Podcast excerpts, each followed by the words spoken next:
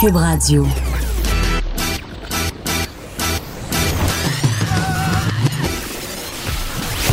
Pour elle, il n'y a jamais de mauvaise question. De 13 à 15. Les effronter. Avec Geneviève Peterson.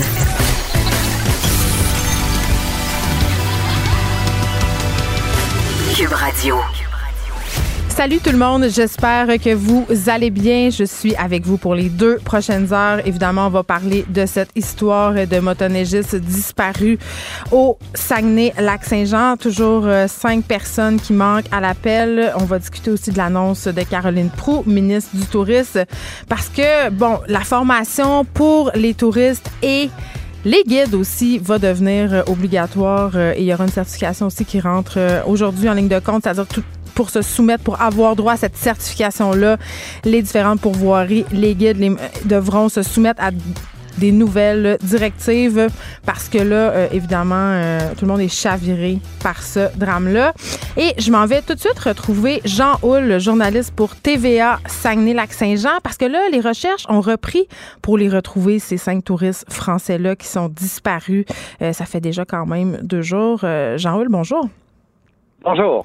Comment ça se passe, les recherches en ce moment? On, est, on en est où?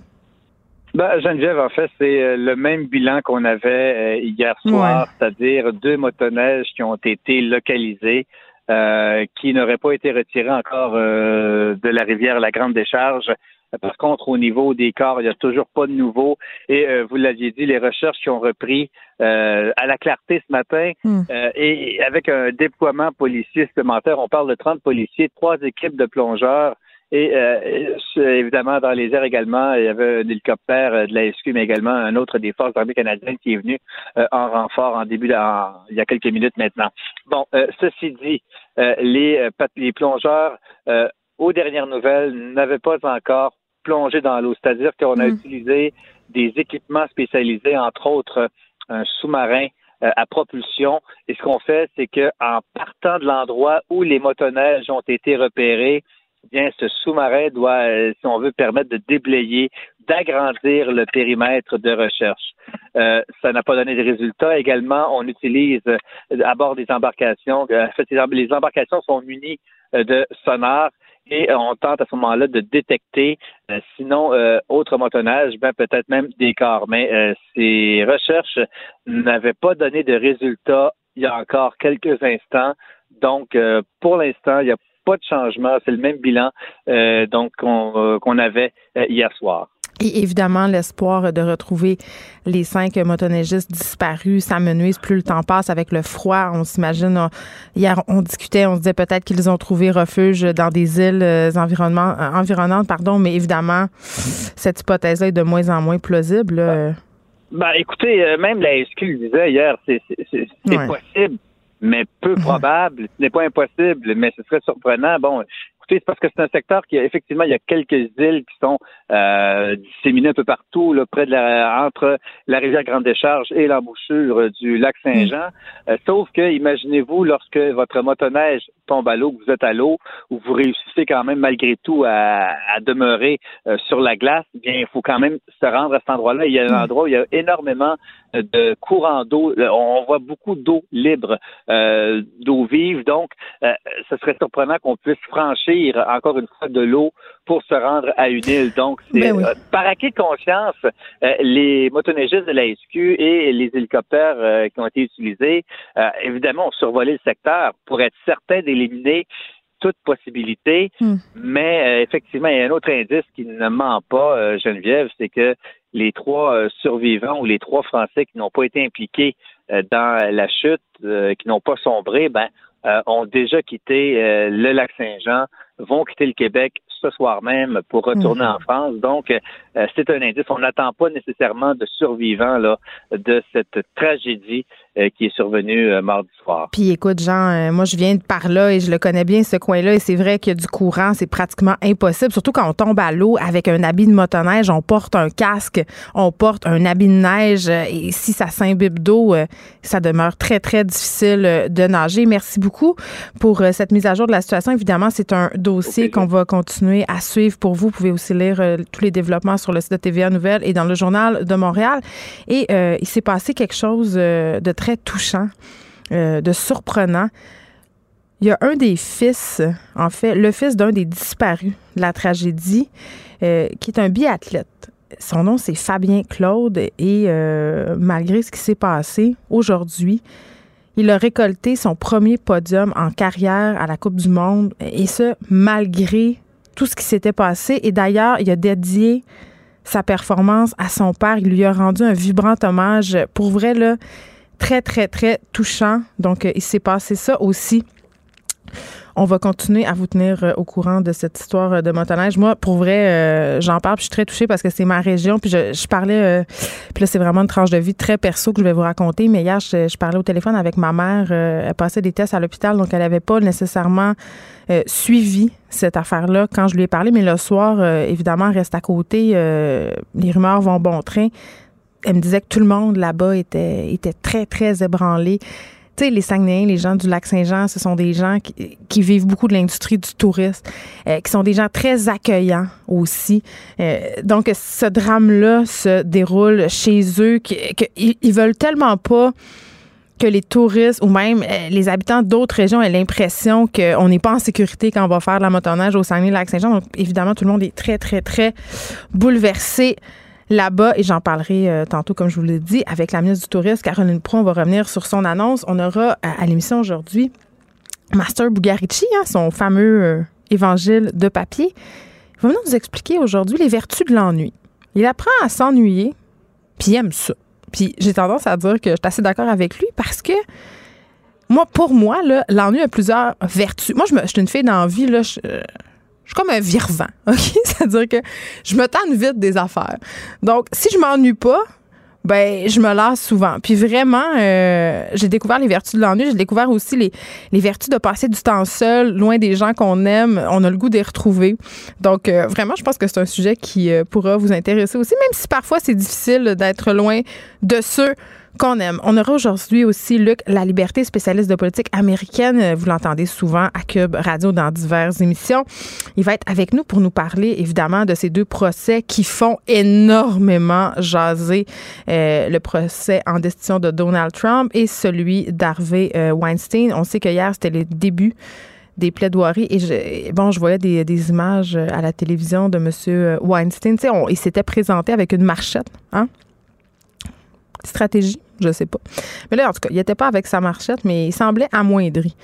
Et je sais pas si c'est une stratégie de la défense pour nous faire passer pour un, bon petit vieux monsieur inoffensif, mais à chaque fois que je vois des images de lui comme ça, qui s'avance très péniblement, soutenu des deux côtés par son entourage, il y a quelque chose, euh, ça me dégueule un peu. Je, je, le crois pas. On aura euh, Fanny Dagenet, aussi directrice de l'Observatoire des Tout-Petits, et Jean-Pierre Hott, qui est président de l'organisme Avenir Enfants, parce que je vais revenir sur un rapport publié ce matin, un rapport qui a été commandé par notre ministre de la Famille. C'est à propos de, des 150 000 enfants québécois âgés entre 0 et 4 ans, ces enfants-là qui ne fréquentent pas les services de garde. Et ça, c'est un problème pour plusieurs raisons. On va se demander pourquoi et surtout, on va se demander qu'est-ce qui pourrait être fait parce que euh, je lisais tantôt euh, les pages du rapport, même si on ouvrait euh, demain matin le 15 000 places en CPE, ça ne résoudrait peut-être pas le problème parce que ces enfants-là, ils vont pas au service de garde, ils restent dans leur famille. Dave Morgan, on va changer les idées aujourd'hui aussi avec lui. Un sac à surprise de sujets. Je, ça, c'est je pense que c'est la technique, du chroniqueur quand, quand ils savent pas de quoi parler. Donc, plusieurs sujets pour nous aujourd'hui qui risque euh, de m'intéresser ou pas. On verra bien. Et là, je vous parle d'un livre, euh, en ce que, je trouve que, qui sort à point pertinent. Ça s'appelle Sauve ta bouffe. Ça a été lancé aujourd'hui par le groupe Les Amis de la Terre de Québec. Et là, on veut nous aider à moins gaspiller de nourriture. On le sait, là, c'est un enjeu.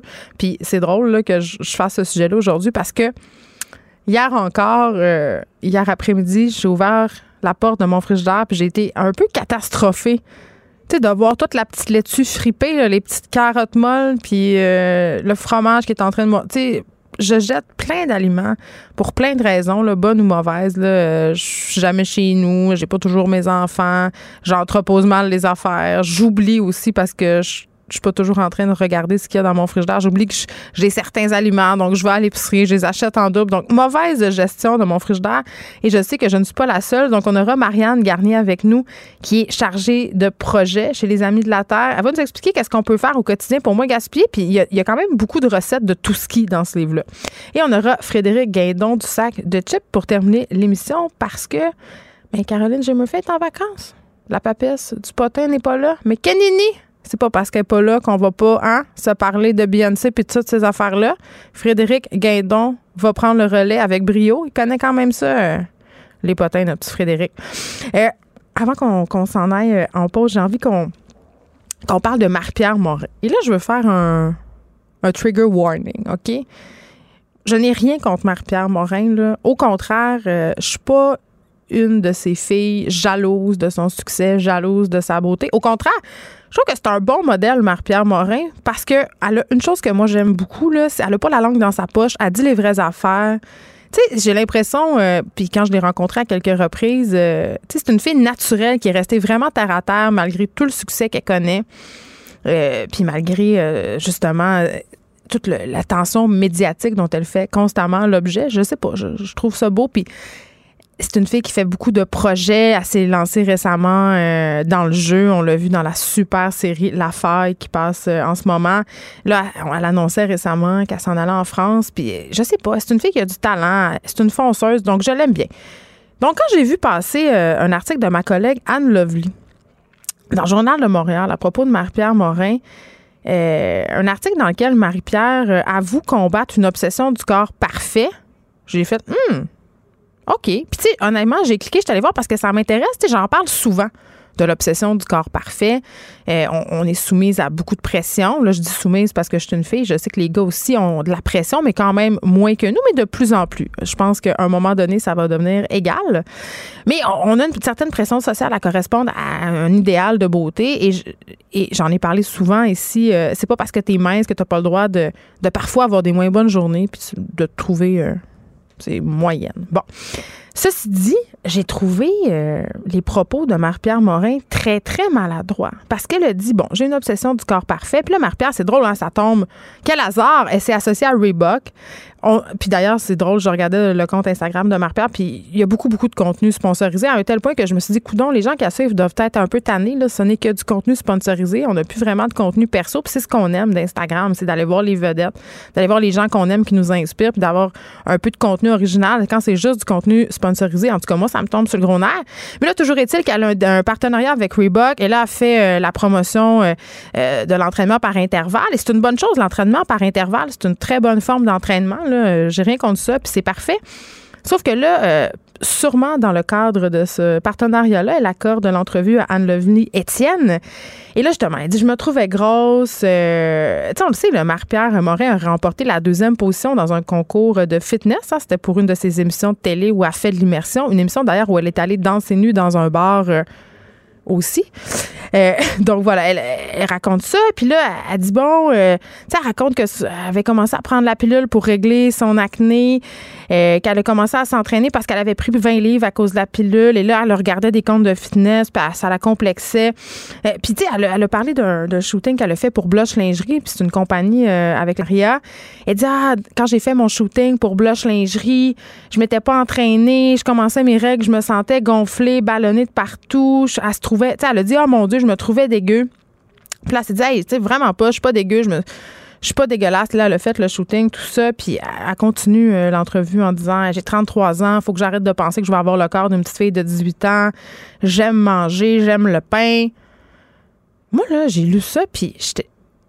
tu sais, je la connais, Marie-Pierre. J'étais comme, c'est sûr que cette fille-là n'est pas en train de faire l'apologie de la minceur, puis elle n'est pas en train de se dire, genre, être grosse, c'est poche. Mais j'ai trouvé ça vraiment, vraiment, vraiment maladroit comme sortie. Surtout quand on sait tout le discours sur la grossophobie en ce moment, quand on sait qu'il y a plein de jeunes filles qui la suivent, qui écoutent tout ce qu'elle dit. De dire je suis grosse, je me trouve dégueu. Puis je, le redis là parce que c'est important là, c'est pas parce que tu es mince, que tu es bien faite, que tu corresponds à certains standards que tu pas le droit d'avoir toi aussi tes complexes tes névroses. Je suis toujours en train d'en parler des miens. Ça c'est correct, c'est réglé. Mais il y a la façon de le dire et surtout le moment alors qu'on est dans cette discussion vraiment euh, sur la grossophobie, c'est le sujet quasiment de la semaine. Il y a eu ce scandale avec l'humoriste à la semaine des 4 juillet. On a reçu Bernard Lavallée pour en parler ici. faut faire attention à la façon dont on parle de poids. Vraiment. Marie-Pierre Morin, c'est une fille informée, je le sais. C'est une fille qui lit des articles euh, qui circulent. Donc, je peux pas croire qu'elle n'ait pas au fait de ça. Le 7 février prochain, ça va être le début de la semaine de sensibilisation pour les troubles alimentaires. Je sais pas, mais moi, je trouve que ce discours-là n'a plus sa place. Et je sais pas, elle a peut-être nuancé son propos. Quand on fait un article de journal, euh, il faut couper des bouts. Euh, on édite, comme on dit. Là, on rapporte fidèlement les propos, mais à un moment donné, elle a peut-être nuancé, puis c'est pas dans le texte. Je veux pas jeter la pierre, mais quand même, j'ai trouvé que ça envoyait vraiment, vraiment, vraiment un drôle de message. Et moi, ça me dérangeait au plus haut point, surtout quand on sait le nombre de jeunes filles dont elle est le modèle. Vraiment. Euh, juste un dérapage de la part de Marie-Pierre Morin, à mon sens.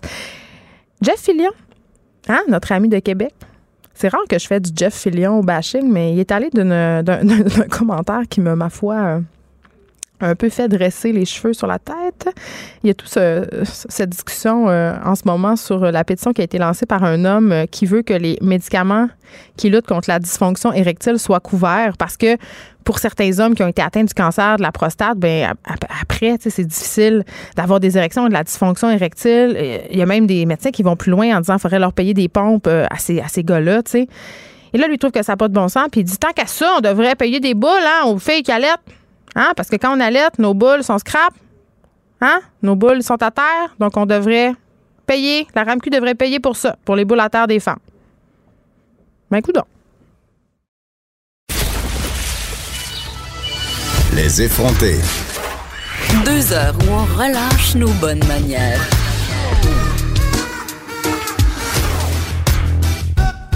Radio. Revenons sur cette annonce du gouvernement qui a annoncé ce matin son intention de rendre obligatoire les formations des guides de véhicules hors route et des touristes qui en font la location. J'ai envie de dire euh, très bonne nouvelle. J'ai avec moi pour en discuter la ministre du Tourisme, Caroline Prou, députée de Bercy. Bonjour, Madame Prou. Bonjour.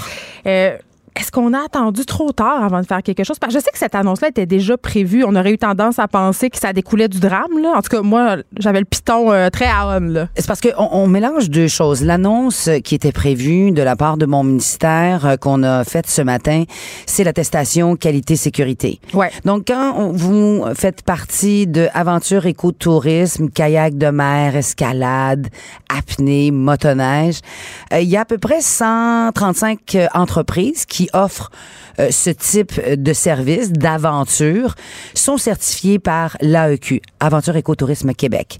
Il y en a 100 qui ne le sont pas. Et donc, ce qu'on annonçait ce matin, c'est euh, des incitatifs pour ces 100 entreprises-là et celles qui vont vouloir naître dans notre belle industrie, d'aller chercher euh, ce saut de qualité-sécurité. Ce qu'on a dit au gouvernement du Québec, c'est si vous n'avez pas l'attestation qualité-sécurité et que vous me faites une demande de subvention au ministère du Tourisme du Québec, vous n'aurez pas Donc ça, c'est une annonce qu'on travaille avec euh, Mme Bernier, Sylvie Bernier, depuis très longtemps, qui, elle, a vécu le drame de très, très près.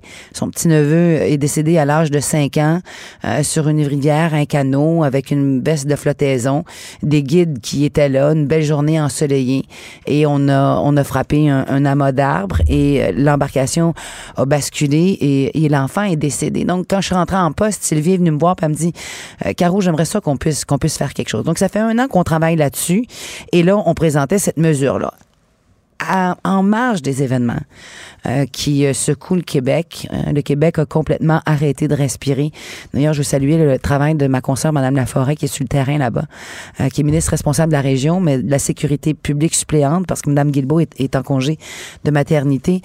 donc, à la lumière des événements qu'on a vécus et qu'on vit encore au Saguenay-Lac-Saint-Jean, François Bonnardel avait rouvert la loi avant Noël sur les véhicules hors route, les quads, les motoneiges, les fameux side-by-side, là, côte à côte. qui sont très populaires. Extrêmement populaires. Et euh, mon équipe et moi, on avait rencontré François. On avait dit, François, hein, comment est-ce qu'on peut arriver, puisque tu rouvres la loi sur les véhicules hors route, arriver avec des normes de sécurité euh, plus fortes pour euh, l'industrie de la motoneige, du véhicule hors route? Donc, on travaillait déjà là-dessus. On a parlé, euh, François et moi, à quelques occasions hier, vous pouvez l'imaginer. Et on a donc de façon supplémentaire à l'annonce qu'on faisait, décidé d'annoncer qu'il y aura une formation qui va être obligatoire pour les guides euh, en motoneige et pour les touristes qui vont participer avec ces guides-là euh, à, des treks de motoneige. Oui, parce que ça n'a aucun sens là, pour avoir vu et loué euh, des motoneiges à plusieurs reprises dans quelques pourvoiries. Donne les clés tu t'en vas avec ça. Mais c'est des machines qui peuvent aller jusqu'à 160 km/h. Il y a le danger d'être en forêt l'hiver. Je veux dire, en tout cas, moi, ça me rentre pas dans la tête qu'on n'avait pas de formation obligatoire jusqu'à maintenant. Il y, a, plusieurs points. Euh, dans la formation pour les guides et les touristes qu'on va mettre en place avec le ministère des Transports du Québec, vous parlez des pourvoiries. Je suis très heureuse de vous l'entendre mentionner parce que la Fédération euh, des pourvoiries, nous, le ministère des Transports, la Fédération évidemment des clubs motoneigistes du Québec et la Fédération des quads, tout le monde ensemble, on va travailler justement pour déterminer la forme de formation qu'on va rendre obligatoire pour les guides et pour les touristes. Fait que oui, il est arrivé dans certaines pourvoiries qu'on vous donne les clés et là, ça va être terminé. On a le privilège de pouvoir s'inscrire dans la rouverture de cette loi hmm. euh, des véhicules hors route et on va travailler donc les fédés ensemble, les fédérations ensemble pour arriver avec euh, avec une formation, euh, avec une très bonne formation. En tant que ministre du Tourisme, l'industrie de la là, c'est de plus en plus populaire. C'est grandissant. On a vu des hôtels.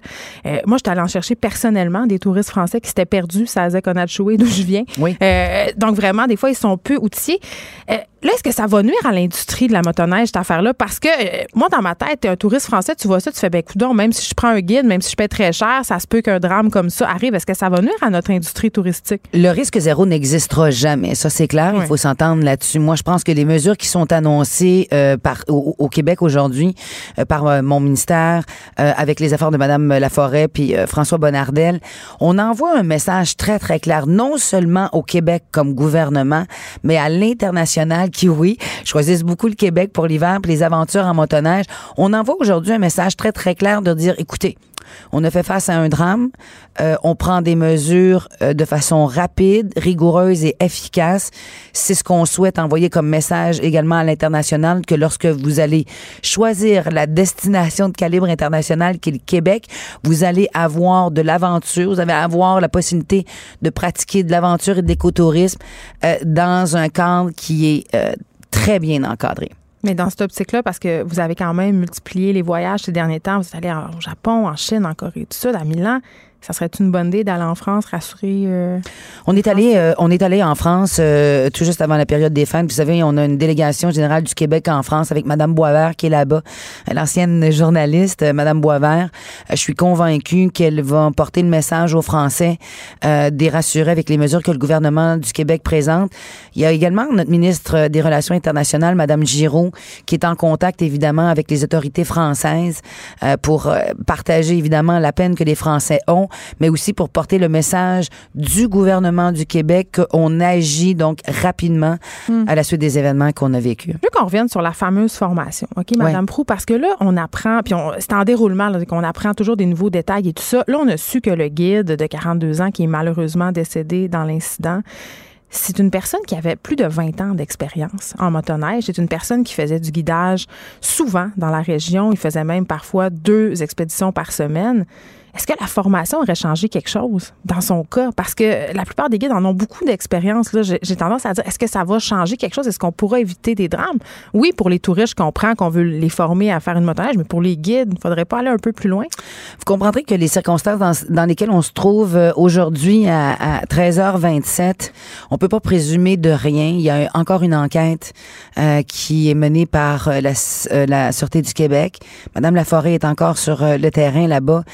Peut pas arriver avec euh, des, observations. Mais pas des conclusions. Mais, je veux dire, on, parle d'une formation pour un guide qui avait. Là, sortons de, de, ce, de ce monsieur, ne faisons pas de cas précis. Un guide qui pratique depuis 18 ans son métier, d'avoir une formation ou pas, ça changera rien. On peut pas présumer des conditions dans lesquelles ce guide-là s'est retrouvé pour qu'on arrive à ce terrible et horrible accident. On ne les connaît pas, les circonstances. Ce que la Sûreté du Québec et Mme Laforêt font présentement, c'est de retrouver ces cinq personnes qui sont portées manquantes. C'est ça, la priorité pour le moment. Après, euh, il y aura une enquête exhaustive de la Sûreté euh, du Québec et on présentera les rapports de conclusion dans les prochaines semaines, les prochains mois. Je veux pas présumer euh, du dépôt du rapport de la Sûreté du Québec, mais on peut pas aller là pour le moment. On peut vraiment pas aller là. Non, mais je veux pas aller là. C'est pas, je veux, je veux pas qu'on parle de ce cas-là. Moi, ce que je veux savoir, je me demande, puis pour vrai, c'est pour en avoir fait beaucoup de la motoneige, Moi aussi. même si j'avais suivi une formation, sais, à un moment donné, il y a une limite à une formation. C'est juste ça mon point. Vous savez, il faut pas oublier aussi que euh, c'est les mêmes règles qui s'appliquent lorsque vous conduisez une motoneige, vous le savez autant que moi, Ouais. que lorsque vous conduisez un véhicule. Oui, mais Hein? on a vu des affaires. Hein? Oui, ben, en fait, il y a une responsabilisation, Ouais. une, une responsabilité euh, commune là, de, de vraiment, avec la tragédie qu'on a vécue, là, pourquoi on fait un arrêt avec notre automobile et qu'on le ferait à l'américaine avec une motoneige? On dirait qu'on est dans le bois, il y a comme moins de règles, on est plus indulgent, il y a l'alcool, il y a toutes sortes d'affaires. Il y, y a- il y a beaucoup de choses, euh, effectivement. Euh, on est en pleine semaine en plus Oui, de la euh, prévention. de la prévention euh, en, en motoneige.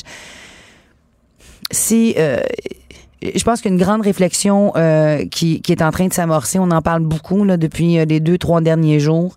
Moi, je souhaite que tous les utilisateurs québécois de la motoneige prennent conscience euh, des risques qu'il y a à pratiquer euh, cette activité-là, puis respecter euh, la réglementation, la signalisation lorsque vous embarquez sur votre motoneige. Hier, j'étais à Saint-Côme, puis j'ai vu un club de, de motoneige qui était là. Eux, ils sont allés au-dessus des normes. Il y avait une veste jaune qui leur permet à la, à la tombée du jour d'être extrêmement bien vus Ouais, par tout le monde. tu sais. Ils sont allés, passez-moi l'anglicisme, over and above pour s'assurer de leur intégrité puis de leur sécurité. Moi, ça, je salue. Je le, je le salue, ça. Très bien. Caroline Proux, merci. Ministre Merci. du Tourisme et députée de Berthier. On va continuer euh, évidemment à suivre cette histoire-là et encore une fois, euh, on offre nos condoléances euh, aux familles. Au nom du gouvernement du Québec, du ministère du Tourisme et Sécurité- Sécurité publique, évidemment, on, on- on envoie nos plus sincères et profondes euh, sympathies aux toutes les familles euh, qui sont impliquées dans ce, dans ce terrible accident. Merci de l'invitation, Geneviève. Merci. Au revoir.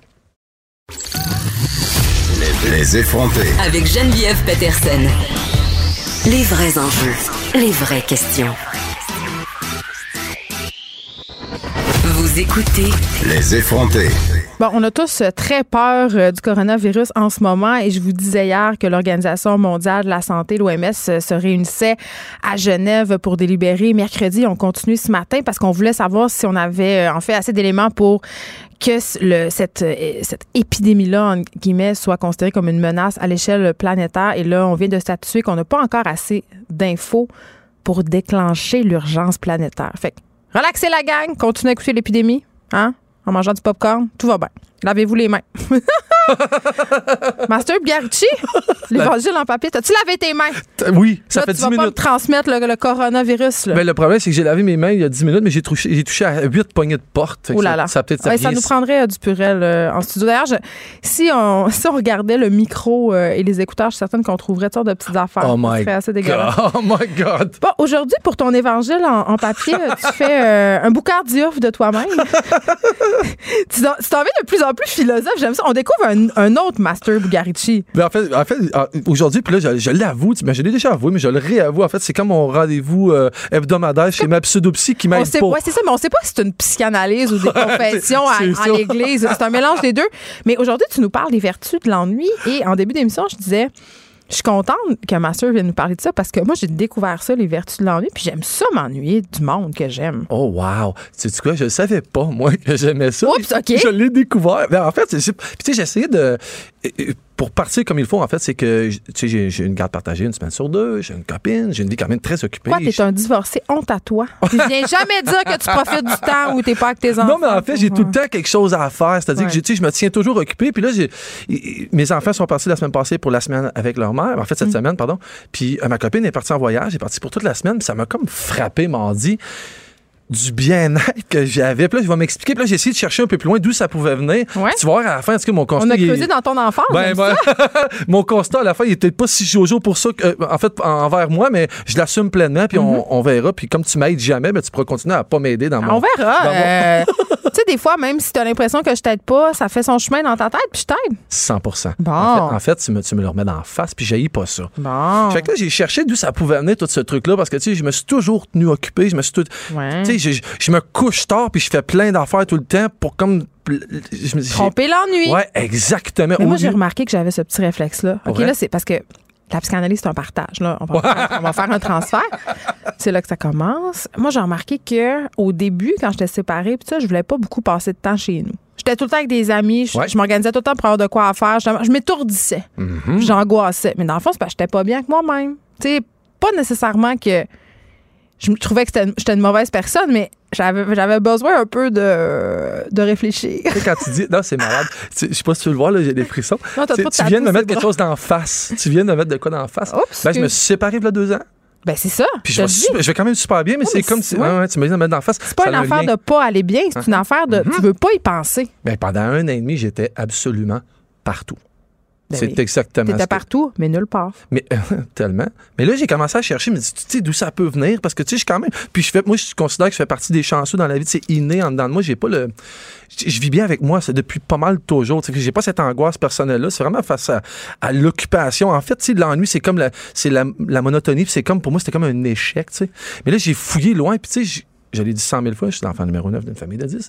Mais moi, À chaque fois, je Ouais, mais tu sais quoi? je suis Ouais, mais j'ai un frère jumeau. Je le sais, j'ai hâte que tu l'invites. Ouais, hey boy, on va lever quand, quand on va faire un spécial conspiration, tu vas en avoir plein la gueule. Oh my Oh god. là. Mais je me suis rendu compte que finalement, j'avais jamais été seul. Ben, Puis ça. ça vient de ma naissance, en fait. J'ai, toute ma vie, j'ai eu quelqu'un. C'est hyper crowded. là. Ben, c'est, c'est dans le fond, c'est un classique. C'est un classique, dans le fond, que si je m'étais pas interrogé sur ma situation présente, je l'aurais probablement jamais catché, que ça Mm. venait probablement de là. On est, c'est, tellement profond. Puis écoute, j'ai des, des anecdotes avec mon frère, je pourrais en raconter. Des, on était tellement jamais tout seul, chacun notre bord. Puis on se tenait tout le temps tellement occupés que pour vrai, à l'âge de peut-être, je sais pas, je- je si ma mère écoute, je me trompe peut-être d'un mois, là, 16, 18, 20 mois, quelque chose comme ça, dans nos chambres. Dans notre chambre, on, vit- on, vit- on avait la même chambre, mon frère, là, on n'avait plus rien. On avait même pas de. On avait un matelas à terre, même pas de drap, pas de rideau, rien. Tu sais pourquoi? Mais là, vous. On détruisait Il, il paraît, je sais pas c'est une légende, là, je me mettais à quatre pattes, mon frère m'embarquait sur le dos puis il arrachait les rideaux. Même jeune, avec mon frère, on, on dormait pas. Si on faisait notre dodo, on faisait du Chris. On on- du Chris. Ça, ça remonte à vraiment loin. Hey, c'est vraiment une, expression de Valleyfield, ça. Tellement. Faire du Christ. Parce que mon chum dit ça, puis j'avais jamais entendu cette expression-là. Faire du Christ. Mais c'est très bon. Je l'ai adopté. Jen, à un moment donné. Fait que tu faisais du Christ avec ton frère. Hey, à un moment donné, ma mère a dit qu'elle est venue nous chercher dans la chambre. On était mordus. Elle a le chiffre, là. Euh, ma- Maman, si tu m'écoutes, tu me corrigeras, là. Je pense que moi, j'avais comme 28 morsures sur mon maman, un de mon 877 frère. Puis mon frère en avait une trentaine. On a passé l'après-midi ensemble à se mordre. Ben, mais là, euh, la table était mise pour que vous deveniez d'éminents tueurs en série.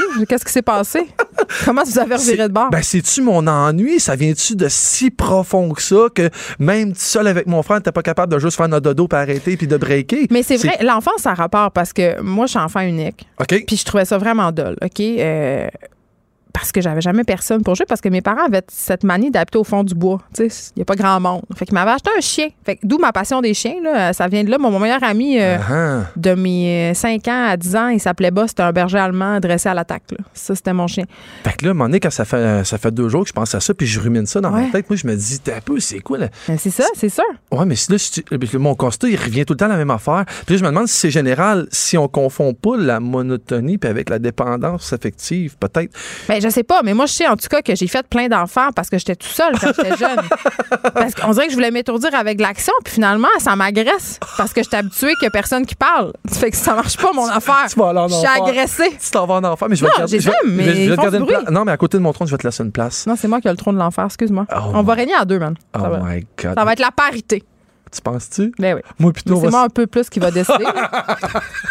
Fait qu'en fait, je sais pas comment, je sais pas comment guérir ça, mais en affaire qui est sûr, c'est que là, j'apprends qu'il faut pas que je me batte contre ça, faut que je l'apprivoise ça. Hmm. Puis finalement, ben cette semaine, j'avais pas dans- presque pas d'engagement. J'avais mes trucs, mais j'avais pas d'affaires, j'ai tout le temps des rendez-vous, un sur un bord puis sur un autre. Hmm. Puis là, j'en avais pas. Puis là, je l'ai dit, tu vas l'essayer de rien faire.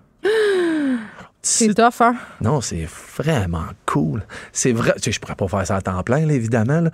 Mais c'est comme si là, parce que j'acceptais que finalement, bon, c'est ça le constat, je suis dépendant affectif, que je l'accepte. Là, Mais comment ça se manifeste, ta dépendance Ben, affective? Parce que t'as l'air d'un Ah oui. gars quand même bien indépendant. Oui, je le suis, mais dans la mesure où j'ai réalisé. Comment j'ai réalisé ça? Tu vois que c'est pas boiteux comme, comme truc, mais. Bon, c'est vrai qu'on est Bon, ben, habitué. ben, mais quand, mais quand, ma- quand ma copine est, est à Montréal, puis moi je suis à Valleyfield, puis elle me dit bonne nuit, admettons, elle se couche, il faut que je réponde. Tu sais, avec le maudit Messenger qui marque actif, puis tout, il faut que j'y réponde tout le temps. Là. Fait que c'est correct, c'est le fun, mais en même temps, c'est pas. euh, des fois, je dirais une demi-heure plus tard, peut-être, bonne nuit. Je sais- Pourquoi? Ben, pas- c'est pas que je dirais une demi-heure plus tard, mais plus le fait de. C'est c'est comme prévu, c'est comme. c'est- C'est c'est pas romantique. Je m'explique qu'est-ce qui est arrivé. OK. Elle est à, elle est à Paris, puis là, il y a un décalage horaire. Là, je me lève avec son bonne nuit. Oh. Jen, j'avais plein de frissons. J'étais tout comme un petit garçon. J'étais tout heureux. La première journée qu'elle m'a envoyé ça, j'ai, je me suis, elle s'est couchée, puis elle, elle me l'a- elle me l'a sûrement dit, puis je l'ai pas vu passer. Tu sais, on a un décalage. Fait que là, avec le décalage, c'est comme si son bonne nuit, là, je l'avais vu comme elle, elle voulait. Là, je suis rendu loin. Là. C'est comme si je l'avais vu comment elle, elle voulait que je le voie. Il m'a frappé son bonne nuit. Il m'a- fait comme, OK, je m'ennuie d'elle, mais je suis quand même bien. Puis je suis vraiment content de son message un matin. Non, mais c'est ça que je te dis. Moi, je pense que c'est l'avenir. L'ennui, l'avenir du couple. Ben, sérieux? euh, Tu sais, quand tu passes tout ton temps ensemble puis que tu vis ensemble, puis je comprends là, les gens qui vivent ensemble parce qu'ils ont des enfants, puis Ouais. pour des raisons financières aussi, puis surtout dans les grandes villes, c'est tellement cher euh, se loger, c'est la pénurie de logement. Je comprends que les gens ont envie de partager les coûts, puis aussi euh, T'as envie de vivre avec ton chum ou ta blonde parce que c'est ça qu'on dit qu'il faut faire depuis la nuit des temps. là. On, on nous a créé ce- cette envie. Mais quand tu apprends à, à te passer de l'autre personne, puis à justement à avoir du temps pour toi, à passer du temps. Puis pas, quand je dis du temps pour toi, Ouais. c'est pas du temps à, à être là à se dire, oh mon Dieu, je suis donc bien bon, je suis donc bien belle. Tu sais, non, non, tu fais des affaires, tu fais ce que tu veux, puis tout ça. Quand tu retrouves l'autre personne, c'est pour les bonnes raisons. C'est pas parce que t'es obligé, parce que Ben, t'habites avec. C'est pour ça que je te dis, tu sais, ce, ce nuit-là, je sais que c'est ridicule, mais ce bonne nuit-là, en temps réel, je me sens obligé. Ben oui, il faut que je dise bonne moi avec. Mais il est moins senti que ce bonne nuit-là que, que j'ai Non, mais il n'y a rien de pire que la routine. Il n'y a rien de pire. Puis Ouais. c'est con, là, ce que tu viens de dire. C'est un petit exemple, mais c'est une routine sur, euh, via les médias sociaux. Là. Oui, oui.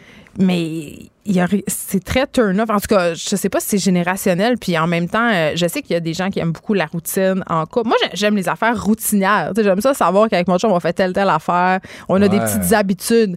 Mais d'être obligé de se cantonner à une routine parce que c'est ça, Ouais. ça, on dirait que je veux plus, mais c'est peut-être parce qu'on s'est. Là, on jase. Ouais, ouais. C'est peut-être parce qu'on s'est séparés, qu'on était pas dans des couples avec des enfants, puis qu'on a eu beaucoup d'obligations. Fait que là, ça Ouais, mais en même temps, on on, a des, on a des kids. Les deux, on a des enfants. Puis aussi, quand tu as des enfants, la structure familiale, là où les enfants sont bien puis évoluent bien, c'est dans une certaine routine. Oui, je comprends. Puis maudit, on se l'impose comme. Mais on n'a pas envie de répéter les obligations familiales avec Mhm. quelqu'un d'autre, Mhm. euh, la routine. de- Tu sais, juste, tu sais, le- devoir se rapporter, là. T'es où? Qu'est-ce que tu fais? À quelle heure t'arrives? Hey! Oui. Dis-moi ça, m'a rentré dans trois jours. Je t'avertis. Ou ou genre, j'ai vu que tu étais en ligne tantôt euh, sur Messenger. Comment ça fait que tu m'as pas répondu? Tu m'aimes plus? Oh, c'est lourd. Fait, que- fait que le constat de ça, ça- il faudrait faire peut-être, je sais pas, des pétitions puis s'arranger pour que tous les médias sociaux complets, on puisse pas savoir quand les gens se sont branchés.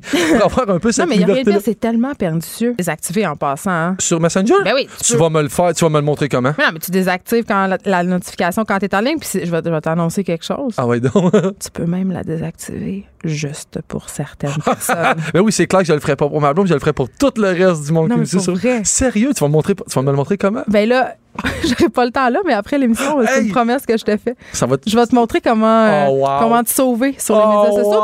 Puis. Même dans les textos, tu peux enlever. euh, Le non lu. Ouais. Mais ça, on le fait tout. Mais Ah, ça, tout le monde le fait. Moi, je le fais parce que je suis passive-agressive. Je veux qu'il sache que je l'ai lu puis que je réponds pas. T'as combien de messages pas lus dans tes textos? Je pense que j'en je suis rendue à 2004. OK, Master Bugarici. Hein? On- Toujours un plaisir, les vertus de l'ennui. Là, euh, tu vas nous sortir un livre bientôt de Oui. ta sagesse. Je veux juste dire, puis c'était pas prévu. Là, Ben, c'est juste, là tu, tu vas être gêné. Là. Ah ouais, donc? Euh, T'es bien bon à TVA Sport. On peut te Oh, regarder euh, maintenant. euh, parfois, tu commentes euh, la UFC Ouais. Tu sais parce que quoi? t'es quelqu'un de violent. Non, mais tu- Avec Jean-Charles Lajoie. Mais tu sais quoi? Puis je veux juste je fais une mini, une mini parenthèse en dessous. que- un peu, t'as le droit, là. tu sais, je, je suis pas un gars gêné, puis euh, tu sais, des fois borderline prétentieux, je l'assume. Mais je veux juste que tu sais, je sais que les gens dans le sport au Québec, on est vraiment craqués. Puis les gens, toute l'idée de l'expert, ça les met en calvaire. Je suis pas un expert. Mais non, je mais t'es un passionné. Je suis un vrai passionné Ben oui. de, de combat ultime. Je suis un passionné qui écoute ça depuis le jour 1, que c'est légal de l'écouter. Ouais. Et je fais pas juste écouter les combats. Je suis plein de gens sur les. C'est ma passion à moi réelle qui, pour moi, en tant que Québécois, a surplanté et complètement dominé le hockey. Je l'écoute presque plus. le Non, hockey. je sais, puis Le- super bon parce que moi, je t'aime, puis t'es mon ami, donc je merci. l'ai pas écouté parce que ça m'intéressait, la UFC. Là. Oui. Euh, je suis pas une grande fan euh, de sport à la télé, mais euh, t'es très, très bon. J'espère qu'on va te revoir euh, souvent euh, sur euh, nos ondes à TVA Sport. Master Bugarici, merci beaucoup. Merci. Écrivaine, Blogueuse. scénariste et animatrice. Geneviève Peterson. La Wonder Woman de Cube Radio. Le procès en destitution visant le président Donald Trump, c'est le troisième jour. Euh, autre procès aussi qui fait beaucoup couler d'encre, celui du producteur hollywoodien Harvey Weinstein. C'est le deuxième jour euh, des plaidoiries. Aujourd'hui, j'avais envie euh, d'en parler avec notre spécialiste de la politique américaine. Vous l'entendez souvent ici à Cube Radio, Luc La Liberté. Salut Luc. Oui, bonjour Geneviève. Et je suis contente de te parler. C'est la première fois que tu vois, tu viens aux effronter. C'est un honneur. Ben écoute, je suis particulièrement content que vous ayez passé de, m'appeler. Donc je t'écoute, euh, je t'écoute régulièrement. Je me suis dit bon, ben je, fais ma première apparition. Ça y est, c'est aujourd'hui. Ça y est, j'espère que ça sera pas la dernière, que je te décevrai pas trop ou l'inverse. ok, parlons euh, tout d'abord euh, de Donald Trump. Évidemment, tout le monde suit ça. Où est-ce qu'on en est aujourd'hui là? Donc voilà, on en est pour ceux qui pour ceux qui sont déjà lassés de tout ça puis qui se disent écoutez, on connaît le, scénario est écrit d'avance, on connaît le punch de la fin, on en a assez. Ben, c'est une longue journée. C'est la deuxième journée où les mm. démocrates vont de l'avant avec l'ensemble des preuves qu'ils ont cumulées, le dossier qu'ils ont étoffé avant de déposer deux chefs d'accusation. Donc on réentend pour ceux qui sont lassés, pour ceux qui se passionnent comme moi, les nerds de politique américaine, c'est intéressant parce que c'est la manière de présenter qui est intéressante. Ce spectacle-là, il est fait pour convaincre des électeurs, des citoyens américains éventuellement, mais l'essentiel de la preuve, on l'a déjà entendu. Donc, pour la deuxième journée, ce sont les démocrates qui, qui mènent la charge.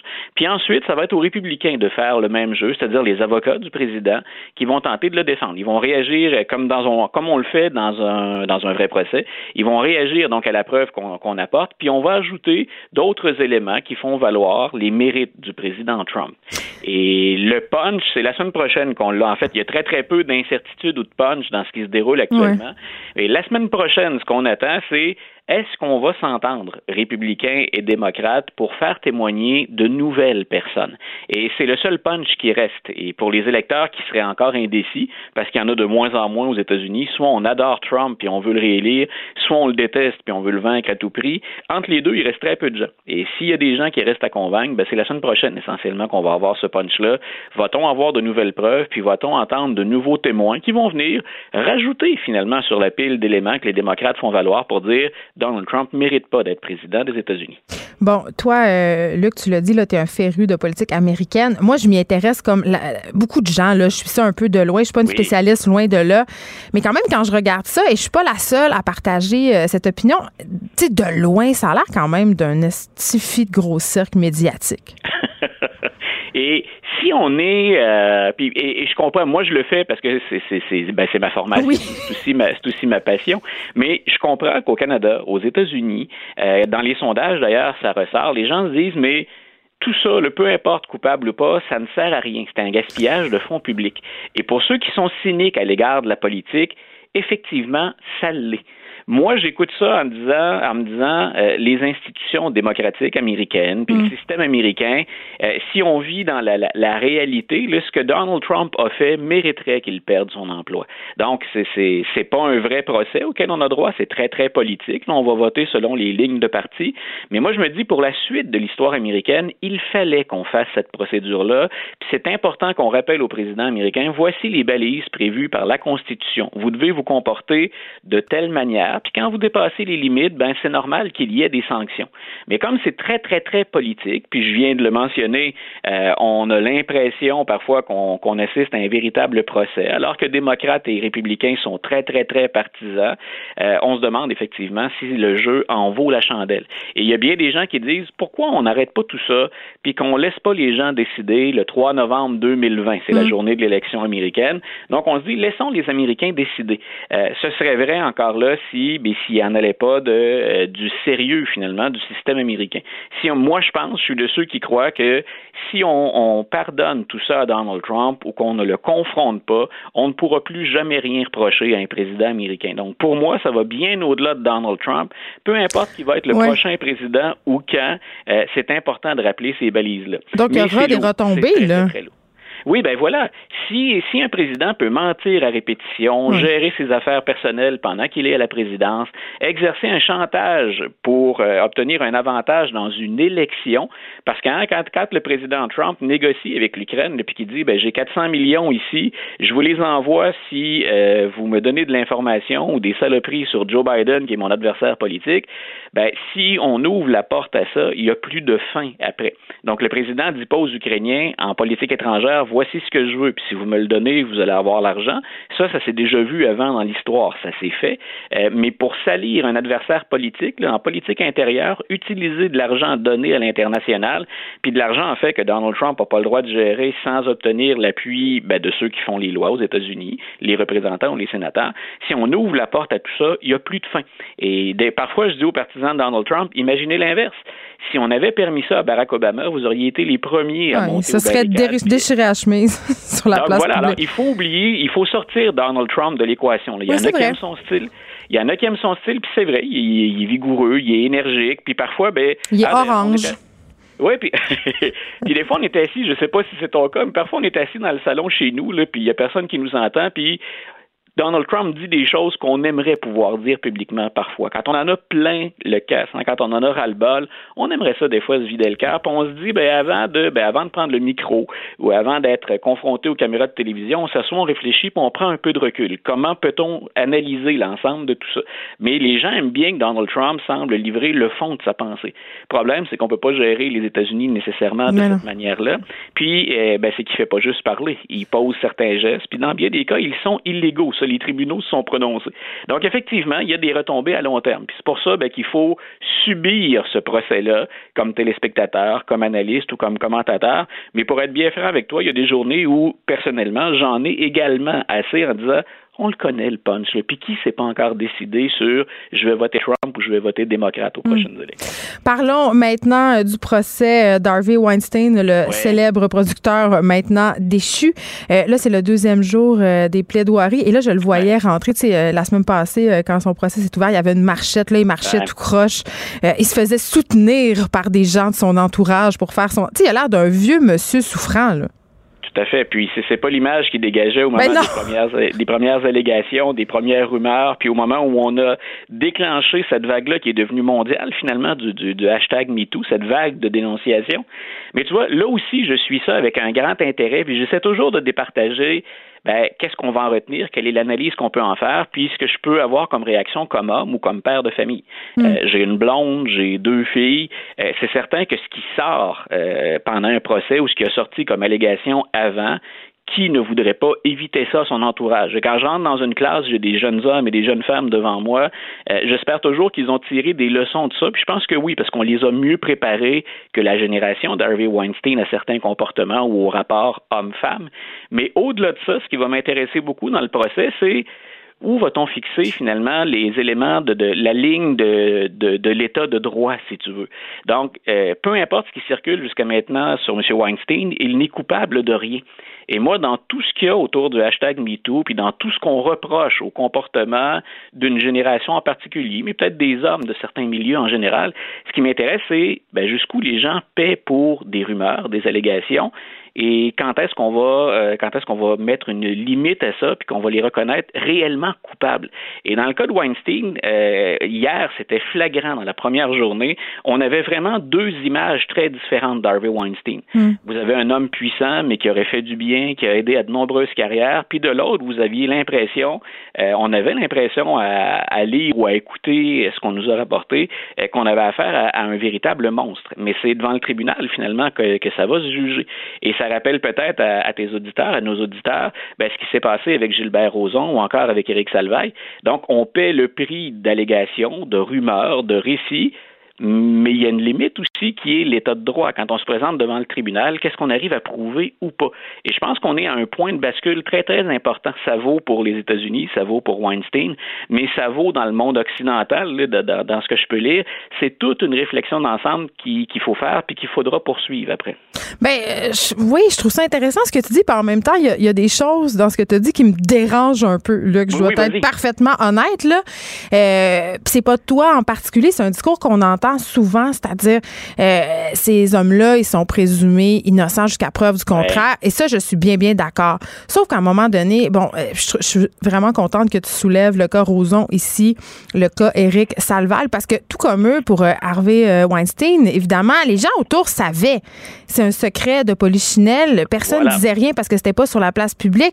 Mais tu sais, à un moment donné, la présomption d'innocence, je suis bien d'accord. Mais quand les témoignages s'accumulent, quand il y a plus de vraiment beaucoup de victimes qui sortent pour dire écoutez, c'est ça qui se passait, puis qu'on découvre en quelque sorte, comme c'est le cas euh, dans le cas de M. Weinstein, un, espèce de modus operandi d'agression. Tu sais, à un moment donné, je, on est en train un peu aussi au Québec de revoir la façon dont on traite les victimes d'agression sexuelle au niveau judiciaire. Je pense qu'on a toute une réflexion à faire parce que ces gars-là, parfois et malheureusement, s'en sauvent ou voient leur peine amoindrie parce que justement, ben le droit euh, laisse tomber les victimes. Ben voilà, quand, quand, je te dis que c'est important de prendre un peu de recul puis d'avoir une perspective, c'est ça. Ben, je te disais, j'essaie d'imaginer à la place des victimes, j'imagine mes filles ou j'imagine ma blonde, et spontanément, je monte aux barricades. Mais ensuite, je me dis comment notre système va-t-il s'ajuster à ça? Et quand je parle de point de bascule, c'est que j'ai la même réflexion que la tienne. Euh, quand, quand ça se cumule, et surtout quand ça fait des années, et ça, c'est particulièrement pénible, qui a des souvenirs de quelque chose qui s'est déroulé précis, là, quelque chose qui se sont déroulés il y a 15 ans ou 20 ans, on appelle ça les, délais de prescription. Euh, quand, quand, le, quand ça semble systématique puis que tout se rejoint, euh, que le crime soit récent ou, ou qui ait eu lieu des années auparavant, effectivement, comment reçoit-on ces plaintes-là? Comment vient-on en aide aux femmes qui souhaitent dénoncer? Et est-ce que notre système de justice est prêt à ça? Et, et c'est, le bout qui, objectivement, me fascine. Mais c'est parce que j'arrive à surmonter, quand j'analyse ça, mon, mon, dégoût premier. Quand on, a, quand on nous a raconté les, les, premiers récits de Weinstein, ou quand on entendait Annabelle Sierra témoigner, celle qui joue dans Les Sopranos, écoute, tu, tu peux pas faire autrement qu'être en colère, être profondément indigné puis vouloir une justice immédiate. Mais je me demande justement comment les différents tribunaux, les différents systèmes vont s'adapter éventuellement à ça. Mais il y a des lacunes. Moi, je continue de penser qu'il y a des gens qui s'en sortent bien, puis je veux pas nommer de nom parce qu'il y a des causes qui sont actuellement encore en cours, mais je trouve qu'il y a des gens qui s'en tirent beaucoup trop facilement, alors que tout comme toi, je trouve qu'il y a un modus operandi puis des témoignages qui se regroupent. On peut pas organiser un complot contre un individu en reproduisant autant de détails similaires. Ça me semble terriblement gros. Puis il y a des victimes qui se sont jamais parlé de leur vie et qui se connaissent pas. Euh, mais aussi, euh, ce qui est soulevé et ce qui me fait vraiment dresser le poil ses bras, c'est l'argument de l'époque. Tu sais, à un moment donné aussi, devant un tribunal, qu'est-ce qui est une agression, qu'est-ce qui en est pas une et qu'est-ce qui était tolérable à l'époque? Je veux dire, un, homme euh, qui passe, qui a passé, je sais pas moi, dans les années 70, l'essentiel de sa carrière à harceler des assistantes, à les menacer. il les a peut-être pas agressés physiquement, mais comment on traite ça devant les tribunaux, ça aussi, c'est très, très compliqué, là. Tout à fait. Puis il y a tout ce qui relève également. C'est un autre dossier qui me fascine parce que ça, ça peut nous rejoindre tous et toutes dans nos milieux de travail. À partir du moment où une personne est en situation de pouvoir, elle doit être consciente de ce pouvoir-là. Ben euh, et, et, moi, c'est une des, des, des, choses. On prépare les gens différemment maintenant. Ceux qui suivent des cours de, de, de gestion, entre autres. Mais il y, a, il y, a, une forme de distance ou à tout le moins de conscientisation qui est faite sur j'ai un pouvoir et ce pouvoir-là, ben, il me permet un certain nombre de choses. Euh, mm. il y a une responsabilité qui vient également avec ce pouvoir-là. Dans le cas de Weinstein, c'est flagrant. Vous aviez un des producteurs d'Hollywood de, les plus influents, puis mm. influents pas qu'aux États-Unis, là, sur la planète. À l'évidence, ce gars-là sait très bien qu'il peut manipuler comme il le souhaite. Et combien de récits de jeunes actrices ont dit, ben, ben le casting couch, là, on en parle dessus. Ben, voilà. C'est ça. Voilà. Ah. Puis, dans les choses qui, dans les choses que je trouve déplorables, tu sais, quand tu dis on parle des victimes, c'est on a dit ben oui, mais il y a des filles qui en ont joué de ça. Euh, avait-elle vraiment le choix? Oui, c'est ça. C'est que le système est fait comme ça. Bien sûr, à un moment, tu es libre d'embarquer ou pas, mais si tu veux faire une carrière et que cette carrière-là passe par Weinstein, tu te comportes comment. Donc, les, angles de réflexion, ils sont multiples et moi, ce, procès-là m'intéresse tout particulièrement. Là, tu parlais d'influence, puis on va terminer là-dessus, euh, Luc La Liberté. Bon, euh, tu faisais état de la, grande influence euh, de Weinstein. là, il connaissait beaucoup de gens connus, des politiciens, des gens excessivement puissants. Et là, dans les prochains jours, on pourrait apprendre des choses laides, là. Il y a, deux procès qui, que, je suis en parallèle pour, pour ça, ou deux histoires que je suis en parallèle pour ça. Jeffrey, euh, Jeffrey Epstein, qui jusqu'à preuve du contraire se serait suicidé en, prison, et, et M. Weinstein. Euh, dans les deux cas, moi, ce sont des gens qui ont frayé avec des ben, gens qui ont énormément de pouvoir, puis avec des gens connus. Et, on va sortir des noms autour de ça. Tu vois, quand je parlais de M. Weinstein, abrégé, mais euh, euh, ça rejoint Weinstein, le procès en destitution du président Trump. M. Trump lui-même, puis un de ses avocats personnels, étaient des amis, des intimes de Jeffrey Epstein, et ils auraient profité de ses services. Donc, tous ces gens-là se tiennent, puis tous ces gens-là œuvrent ou pataugent dans les mêmes eaux qui sont boueuses. Et, et c'est toujours inquiétant. Et je ne serais pas étonné que dans le cas de Weinstein, on sorte un certain nombre de noms d'acteurs connus ou de décideurs qui étaient de, de mèche avec lui ou qui se comportaient tout à fait de la même manière. Une espèce de boys club des cochons. Luc La Liberté, merci beaucoup, spécialiste de la politique américaine. J'espère que tu vas revenir, euh, en tout cas, tu vas suivre ça, ce procès-là, et la semaine prochaine, j'espère que tu vas venir nous en reparler. Merci beaucoup. Écrivaine. Blogueuse. Scénariste et animatrice.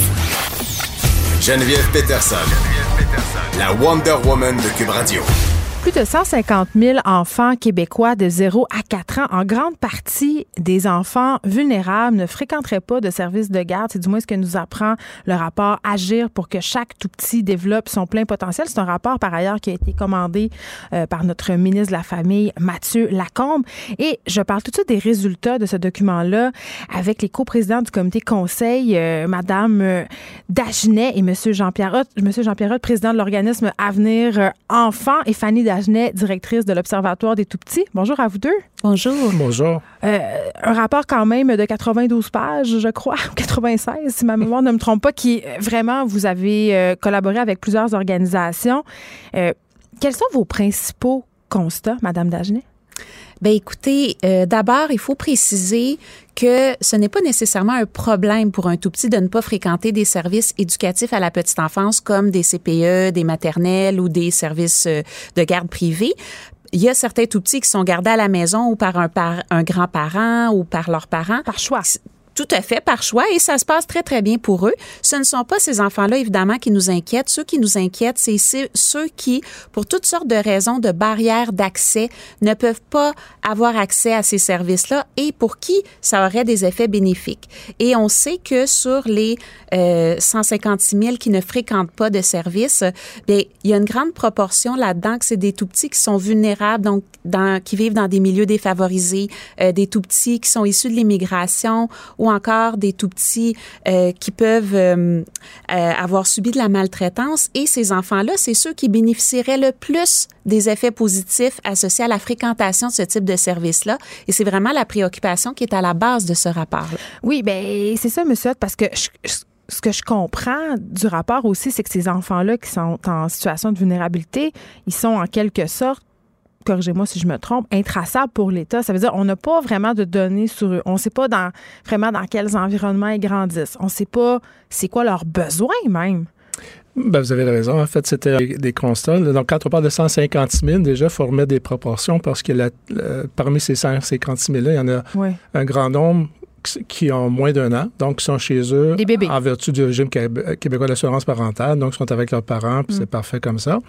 Euh, donc, c'est plus autour de 100 000 le nombre pour lesquels on, a besoin de, fouiller plus la question. Mais euh, une des grandes difficultés, euh, c'était de réaliser que malgré qu'on a beaucoup de données au système d'éducation, santé, services sociaux, ministère de la Famille, mm. euh, les systèmes d'information sont pas faits pour communiquer les informations. Donc, c'est impossible de, de suivre la trajectoire des enfants. On a quelques enquêtes qui ont été faites, entre autres, par l'Institut de la statistique du Québec qui nous donnent des informations. Donc, mm. on a fouillé, nous, près de 300 articles scientifiques, euh, beaucoup de documentation. C'est comme ça qu'on a, on est arrivé quand même. On s'est pas arrêté à, ce fait-là, à, trouver euh, davantage de précision mais on a insisté davantage sur les stratégies pour les rejoindre, ces enfants-là. Comme disait Fanny, donc on a identifié les barrières. Donc, comment jeter à terre ces barrières-là? Parce que les grandes majorités des barrières viennent des systèmes. Bien, eh, parce que là, c'est ça. Euh, vous l'avez brièvement évoqué tantôt, Madame Dagenet. Ces enfants-là ne fréquentent pas de CPE pour plein de raisons. Là, euh, puis je voudrais savoir c'est quoi ces raisons-là, bien évidemment. Mais ce que vous soulignez aussi dans le rapport, c'est que même si demain matin, le ministre de la Famille décidait de créer, je ne sais pas moi, 30 000 places en garderie, parce que, bon, on en manque de place en garderie, on le sait, ça réglerait pas le problème parce qu'il faut, il faut comme aller les chercher. Absolument. Et ça fait partie des recommandations qui sont présentées dans notre rapport. Donc, vraiment, d'aller à la rencontre des familles vulnérables et de les accompagner jusqu'aux services qui répondent le mieux à leurs besoins et aux besoins de leurs enfants. Et ça, ça peut être des services éducatifs à la petite enfance, mais ça peut être aussi des services qui sont offerts par le milieu communautaire. Donc, on se limite pas seulement là, aux services de garde éducatif et évidemment d'essayer de d'améliorer l'accès la qualité, mais aussi d'adapter les services pour les tout petits des familles vulnérables parce que même si demain matin euh, ils se présentaient tous à la porte, par exemple, d'un CPE, ben c'est pas certain que les services qui sont existants actuellement seraient en mesure de bien répondre aux besoins spécifiques des tout petits vulnérables. On peut penser, par mm. exemple, à un quartier où il y a beaucoup d'immigrants, ben peut-être que ça prend un interprète pour faciliter la communication avec les parents. Euh, peut-être que on a ce système-là, il faut aller les chercher ces, ces gens-là. Exactement. Euh, Puis là, Monsieur Hott, bon, comment qu'on fait pour aller chercher cette population-là? C'est une chose. puis il y a des populations aussi qui sont éloignées. Euh, on a évoqué la déclaration obligatoire de grossesse. On sait que dans certaines parties euh, du pays, de la province, on, c'est déjà en place, mais là, vous, vous, le suggérez à l'ensemble de la population. Moi, ça, ça m'a fait un petit peu tiquer. Est-ce que c'est un peu intrusif? Ben, en fait, non. D'abord, ça, se passe ailleurs dans plusieurs pays. On l'a vu en Australie, en France, à différents endroits. Le but, c'est pas d'entrer dans la vie privée des gens, c'est d'être en mesure de... c'est une, méthode de, prévention. Oui, mais il y a plusieurs familles qui s'y méfient. Dans les familles qui sont vulnérables, il me semble il faut tisser un lien de confiance avec eux. vous avez tout à fait raison. c'est pour ça qu'on ne mise pas uniquement sur la vie de grossesse. Ça, c'est une façon de s'assurer qu'on n'échappe pas un. Mais euh, ce qui est clair dans ce que Fanny apportait, c'est c'est que les gens doivent, tous les organismes doivent travailler de plus en plus ensemble.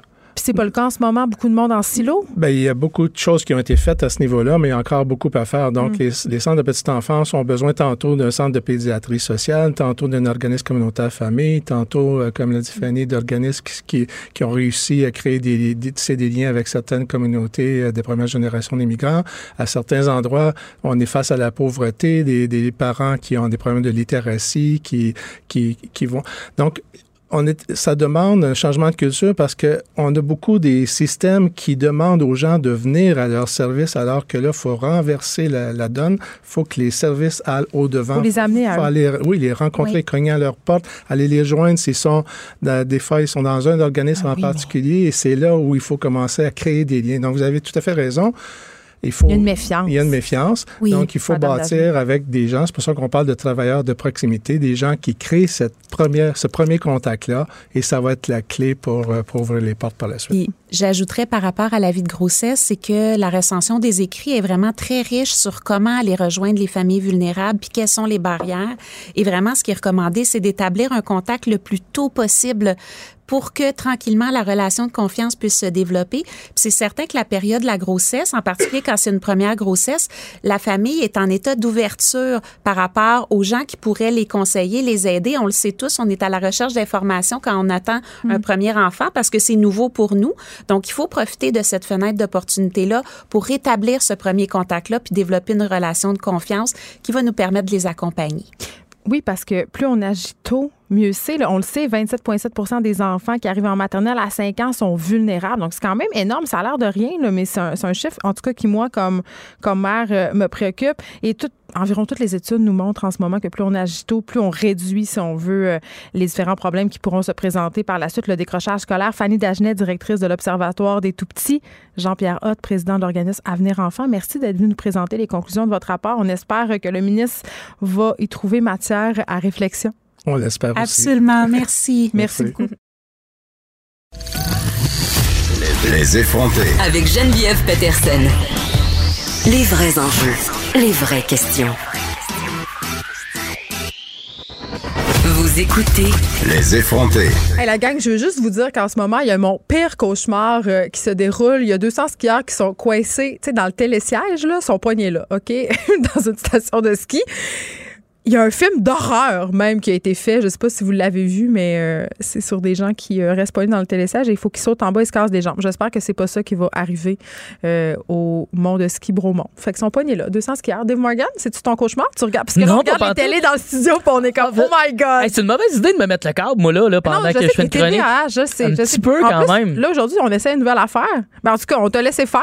Tu as plusieurs sujets. J'ai aucune idée de ce dont tu vas parler. Je sais juste que c'est insolite. C'est Adlib. C'est ma. Je pense que j'ai le droit à une semaine par mois de Adlib, de parler plein plein de trucs parce que des fois, aller en profondeur, tu le sais, c'est pas ma force. non, ben. Fait que j'aime ça être en surface de plein plein de trucs. OK, ben, vas-y donc. Ben en fait, c'est que j'aimerais ça titiller ton opinion sur plein d'affaires que j'ai vécues comme cette semaine. Comme là, j'ai écouté comme un bon douchebag en moi parce qu'on a tout un petit douchebag, douchebag en, en Ah, soi. moi, elle est vraiment là. là. Elle est là, Ma hein?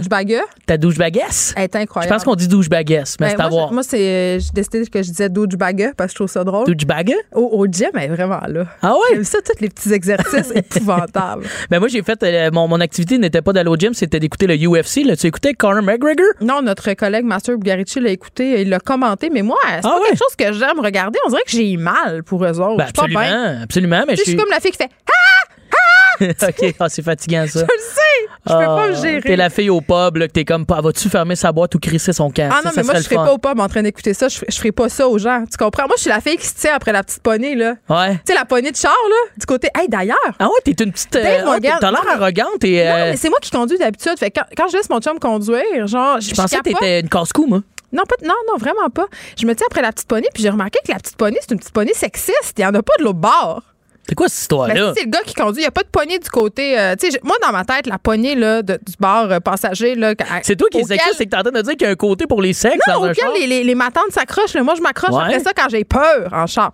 Ben, le conducteur, pourquoi il n'y en a pas ou la conductrice? Parce qu'il faut qu'il tienne le volant? Non, je comprends, mais s'il veut sortir du char puis il y a de la retraite, il n'a pas, lui, de poignée. Chris, elle est faite pourquoi, cette poignée-là? Ben, il est fait pour quand quelqu'un a peur, c'est tenir en ça cas pas une de. poignée de la peur. Moi, moi je vais mettre le- mon recherchiste là-dessus, Frédéric Moca. À Ben, quoi sert la poignée? Non, mais sérieux, on- personne s'est jamais posé la question. À quoi sert la petite juste d'un bord? Ben, écoute, moi, je tiens le volant de l'autre bord. Fait que c'est, pour moi, c'est ça la réponse. OK, fait que, mais c'est pas là qu'on s'en allait. Non, c'est hein? pas là qu'on s'en allait. Je parlais du UFC. Et euh, je voulais juste dire, comme un, un petit bad boy, je l'ai streamé. Je me suis dit, tant qu'à être un petit douchebag. Ben, je vais pirater, je vais aller à ton show du monde, je vais le filmer puis je vais le mettre sur Instagram. Ouais, mais là, ça, c'est des millions de dollars. Justement, je suis Bon, pas d'accord hey. avec ça, moi. Ben là, on en plus, un combat, un combat qui a duré 40 secondes, on va se le dire. vrai, hein. À quoi bon payer 75 dollars pour vrai pour l'écouter sur Indigo? Bonjour, euh, les gens d'Indigo qui ont payé. Bugarici est en régie en ce moment. Il est en euh, régie? Il a le goût de s'en venir, il fait des, il fait des fuck you Ah, il l'a payé, hein, lui. Ah, il s'est fait entourlouper. Mais c'est pas grave, c'est plein de cash, ça. C'est plein de cash, Bucarici. Ça vend de la guenille, il faut le cher. Fait qu'il y a les moyens. En tout cas. OK, fait que t'as écouté ça, c'est bien le fun, mais pas tant. Mais moi, le streaming, ben, justement, Le je, je streaming. me demande c'est quoi les conséquences du streaming? C'est là que je voulais en venir. énormes, les conséquences du streaming. Hey, mais tout le monde, ce soir-là, sur Facebook, j'en ai même pas demandé, j'en avais 12 je liens. le sais. En live, là, Ok. pas en statut, en inbox, Bon. là. C'est quoi les conséquences? Je le sais pas, mais. euh, Le FBI va descendre chez nous? Ben, ça arrive, il t'envoie des lettres, très épeurant. Moi, l'année passée, euh, on a streamé avec Marie-Pierre Caillé, ici, recherchiste, le Super Bowl. Ah chez. Pierre-Yves McSwain, juste le dire. Et depuis ce temps, depuis ce temps, là, son ordi bug. Il est obligé d'amener son, son ordi chez les docteurs d'ordi. Donc, on a payé très cher notre euh, infraction. Ah ouais, mais est-ce que c'est ça ou les autres sites louches qu'elle va voir quand vous êtes pas là? Non, Ça, il va voir des sites là juste avec moi. Ah ouais? C'est ça qu'il dit. Ben, c'est peut-être ça. OK, c'était, l'ordi de Pierre-Yves. Ouais! Il a commis un crime. On dirait qu'on est d'accord, puis il veut pas payer. Eh non, On non, dirait que ça passe. Il est full contre ça. Non, pour vrai, là, il a fallu qu'on se mette à deux pour le convaincre. Ah ouais? Puis là, la seule façon dont on l'a convaincu, c'est on a dit Hey, s'abonner au câble, c'est vraiment cher. Là, Et voilà. accepté. Bon, ben, c'était la seule fois. Puis je l'ai regretté. Ben, moi, j'ai vraiment pas regretté de streamer mon combat qui a duré Non, mais je 40 comprends, là, on, a- moins de, de scrupules. à- Mais à ton film un- qui sortira, je vais pas le streamer. C'est ça. Je- ça, on- tu faut- comprends, c'est d'autres choses. Parce que le contenu québécois en ce moment on- est en crise, là, faut pas se cacher, tu sais. Ouais, exactement. Fait qu'on peut pas. Bon, puis là aussi, me texte, ben- est pas content que j'ai raconté ça. frustré, hein? Oh non, oh non. Mais je suis content de brasser des petites choses aussi comme ça parce que en venant ça, cette semaine pour la ma chronique, dans je mon couple. sème la zizanie, je mets de la merde un peu partout puis je me demande eh, suis-je utile? Je me suis posé cette question-là cette semaine. Il y a un moment donné, quoi? ben suis-je utile en général dans la vie? Tu te poses pas cette question-là toi des fois? Non, moi, je sais Puis- que je suis utile. Je suis utile chaque jour ici en apprenant les nouvelles aux gens, tu sais. En... Mais moi je crois que c'est Ben. utile d'avoir réalisé que je ne suis pas utile. Pour vrai, je, je suis Non, mais honnêtement, je je suis d'accord avec toi. On est tous interchangeables. Vraiment. Vraiment? Tu sais, la- je pense que dans la vie, là, à un moment donné, là, quand, la- un des premiers signes que tu dérapes et que ton ego devient démesuré, c'est quand tu dis, hey, personne pourrait faire ce que je fais. Mais oui. Ben, Il moi, y a tellement. quelqu'un Je qui pourrait faire ce que je fais. je suis dans le divertissement, t'imagines? là? Tu sais, je veux dire, toi, tu donnes de l'information, ce qui est Ben, pas important. juste, je sacre aussi, puis je révèle des oui. grands pans de ma vie privée. Mais moi, cons- considérant qu'il y a des gens bien meilleurs que moi dans le divertissement, j'ai l'impression que je ne sers pas à grand-chose. Et je pense que c'est Ben, important meilleur? de le Pourquoi tu réaliser. dis ça, t'as donc ben pas de self-esteem. Non, j'en ai, puis je pense que je suis super bon dans ce que je fais, mais on est beaucoup là en ce moment. Là. Je suis privilégié de pouvoir gagner ma Alors, vie en faisant de quoi qui qu'il est y a pas si utile. au Québec, vraiment? Non, c'est pas là-dedans que je me lançais pantoute. OK, moi oui. J'étais plus dans la- au Québec? Oui, je crois qu'il y en a énormément, mais tout le monde y trouve son compte. Puis c'est ça, c'est- Ben, il y a y comme un triage là, qui se fait là. Mais oui, oui. Puis si t'aimes pas, ben quelqu'un qui, qui, qui, qui est pas bon, ça, ça, ça sert rapidement. Puis tu fais plus de scène. Là où je voulais en venir, c'est plus, je suis content de réaliser ça en fait. Je voulais pas, justement, j'ai amené, j'ai amené ça de l'inverse. Je me suis dit pourquoi pas être heureux de réaliser que je sers pas à pas grand chose. Vu l'alchimiste de Paolo Coelho? C'est ça qui se passe? Ah, c'est- t'es, toujours en train de me démasquer, toi. Je pas moyen de faire des petites, des petites thèses de quelque chose. J'ai lu ça il y a longtemps, puis c'est un peu là. C'est, c'est- ça a parti de ça, pour vrai. Eh bien, c'est une joke! C'est semi une blague. C'est, Oh c'est pour vrai, c'est un petit fondement de C'est ça. le pire des quétaines. Je veux plus te parler. Va-t'en. Mais non, mais c'est bien de le réaliser parce que quelqu'un qui trouve qu'il est trop important devient un influenceur. C'est ça que je voulais faire. Ouais. Je trouve que c'est une bonne blague quand Ouais, même. euh, je pense que celle-là, tu pourrais la garder pour je vais la garder. Bon, ben parfait. Tu sais, gars, ça sert à ça aujourd'hui. Je teste deux, trois Hey, je gags. trouve que sur ta photo de spectacle, tu te ressembles pas. OK, on peut, parlons-en. T'as, t'as comme, t'es comme trop beau. Mais t'es beau, là. Ben voyons donc, calique. Je le sais. T'es, t'es comme vraiment chaud. J'étais comme, oh my God. Là, Laquelle photo? Ben, ta photo de promotion de spectacle, là. Ben, allez y en a une, je suis tout nu, ou l'autre, euh, ça, c'est ma celle-là où grosse face? tout nu, puis ta grosse face aussi. Ah ouais, tu trouves que je... Ah mais moi tu vois celle nue, j'aurais Très pris deux, un petit deux semaines de plus de gym. Ouais, mais je comprends. T'es comme Marc-Pierre Morin, t'as des problèmes avec ton corps? Ben euh, exactement, puis ça aussi je voulais en parler, je me trouve gros. Je me, je me- Arrête de dire ça! je me trouve je- Pour les sérieusement, personnes qui sont vraiment grosses, là, c'est insultant. je pense que je suis un mince dans un corps de gros. Il y a des hommes dans un corps de femmes qui font un changement. de- Je pense moi il me faudrait une opération bariatrique mais comme de inversée. T'as pas le droit de dire ça. Pas le droit, non, c'est pas pas c'est pas politiquement correct quoi. Oh, Mais pour vrai, Je je le sais que je ne suis pas socialement considéré comme un gros. Je le comprends, mais quand moi, je pense à un gros, le premier sur ma liste, c'est toujours à moi, je pense. OK, mais c'est ça. épouvantable. Donc, t'as- on revient à ton problème d'estime de toi. C'est peut-être c'est peut-être tout ça, en fait, la chronique d'aujourd'hui. Non, mais Mon estime tantôt, euh, personnelle. tu sais, je parlais de Marc-Pierre Morin, puis je disais, on est soumis quand même à des standards, puis je comprends que ça nous joue dans la tête, tu sais, puis qu'on peut devenir un peu, comment dirait-on, obsédé. Puis, mais ça touche de plus en plus de gars, puis t'en es la preuve vivante. ça n'a aucun sens comment j'y pense pratiquement à tous les jours. Mon tous corps. les jours? Ah, pour vrai, oui. Ton corps? Je regarde mon corps en sortant de la douche, puis je fais Ah man, va courir. Je me trouve, euh, pour vrai, puis je pense Ah, pas man, être désagréable visuellement, mais Mais là, moi, je me trouve, je me trouve laide. Je me trouve laide? Je me trouve pas en shape. Au Je je suis jamais satisfait de ce- de ce- du corps que j'ai. C'est épouvantable, je le sais. Il y, a, il y a une longue thèse à faire là-dessus, puis je le sais que ça devient de l'espèce de pression des, des réseaux sociaux, Instagram, des Mais gars moi, avec des six packs. C'est clair. Puis je disais dans le truc du Journal de Montréal sur Marc-Pierre Morin, elle parlait qu'elle était, était beaucoup dans des comptes de finesse puis tout ça. Puis moi, j'en remarque là, que même si je disais que ça avait aucune influence puis que je m'en foutais puis que j'étais capable de faire la part des choses, puis je sais que ces filles-là, écoute, tu vois les traces de doigts de, de, de changement de Photoshop, là, tu Ouais. les vois littéralement. On Ça embarque. rentre- ça rentre dans ma tête. Fait que j'ai décidé, hier soir, je me suis désabonnée de tout ça. Parce que Wow. sérieusement, puis j'ai décidé d'arrêter de faire euh, manger cette eau, puis tout ça, le garde, ça va faire. Moi, j'ai peur des unfollow parce qu'ils ont beaucoup de, de- de- de gens qui suivent. Fait que si les gens voient que je les suis pas, ils vont s'arrêter Ah. De me suivre. C'est une espèce, c'est- euh, c'est aliénant. Mettons, je pense pas qu'Elisabeth Rioux, elle se demande le jour puis le soir, mettons la nuit, là, si Dave Morgan la suit. Je suis pas mal certain qu'elle y pense. Ben, on peut-tu aider mon self-esteem un peu? Euh, je sors un projet aujourd'hui, j'aimerais qu'on suive ma page, j'aimerais ça m'auto-plugger. C'est quoi? ça s'appelle Jam ton top 3, c'est un projet musical. Un projet musical que je travaille dessus depuis plusieurs mois, puis je fais jamais ça vraiment me plugger ici à part amener mes problèmes et mes angoisses. Donc, euh, venez voir ça, je joue de la musique avec des gens que vous connaissez sûrement, genre des Phil Roy. tu jouais de la musique. J'ai de la guitare depuis l'âge de Fait que 12 c'est un ans. podcast? Un podcast où on, on parle de musique avec des invités, genre Phil Roy, c'est le premier épisode. Et il a T'as fait. commencé fort. T'as fait comme les très, stratégies des très grands fort. diffuseurs télé. Là. Tu J'ai commences à Simon. Boulris, j'ai Jean-Sébastien c'est Gérard. Simon Boulris? J'ai- Ah, c'est des gens super nice. Venez Moi, voir ça. Ben, tu vas venir certain si tu veux chanter, tu peux. Mais je chante très bien. Faut que tu fasses trois chansons de ton choix, puis on jam avec mon band, ces trois chansons-là. Trois chansons de mon choix. Ouais, ça s'appelle Jam ton top 3, je c'est assez logique. Ah oui, c'est ça, j'avais pas compris le titre. Ben oui, ben voilà. Jam ton top 3. Je sais Alors, pas suivez chanson, ça. euh, je Pense-y, la semaine prochaine, je vais te réachaler avec ça. Faut te trouver trois tunes pour que tu viennes sur mon podcast. Mais je chante très bien. Je, je- je me qualifierais de chanteuse à voix. Oh, wow. Je que oui, pour Ah, vrai. ouais. Mais là, vous avez commencé ça, puis là, Phil Roy, puis tease-moi donc ton prochain invité. Il y a Mariana Mazza qui vient, il y a David Henner, il y a euh, Daniel Grenier, il y a un paquet de monde, Will Murphy. Grenier, l'auteur. Euh, non, euh, le- je l'humoriste qui était dans les Je Chicken pensais que c'était le romancier. Non. J'étais comme David euh, Grenier. Tu seras ma première romancière. OK, Dave Morgan, merci beaucoup. Merci C'était quand même pas pire, ta chronique ce soir. Les effrontés. Cube Radio et sur FCN, le commentaire de Geneviève Peterson avec Julie Marcoux. Cube Radio. À Cube, Geneviève Peterson en direct de ses studios. Salut Geneviève. Salut, Julie. Bon, alors je sais que tu viens du Saguenay. Tu es toi-même une motoneigiste aguerrie depuis, euh, depuis toujours finalement.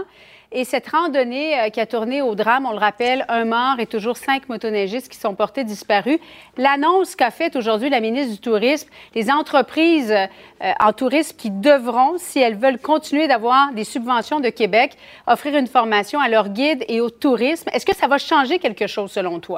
Ben euh, bon, c'est sûr qu'on peut, on spécule en ce moment sur ce qui s'est passé dans, dans, cette tragédie-là. On cherche encore cinq personnes. Le guide, malheureusement, a trouvé la mort. Euh, il avait 42 ans. Et hier, on- moi, je me demandais vraiment beaucoup, c'était qui cette personne-là, parce qu'on cherche toujours, c'est la faute à qui? Mais là, on apprend quand même aujourd'hui que cette personne-là avait 20 ans d'expérience quand même en guidage, en motoneige, qui connaissait très, très bien ces sentiers-là, même que parfois, euh, il faisait euh, ce- ces sentiers, là, il accompagnait des groupes deux fois, jusqu'à deux fois par Et semaine. il avait suivi une formation Ben oui. en 2010. Donc, c'est ça. Donc, pour moi, la formation au niveau du guidage,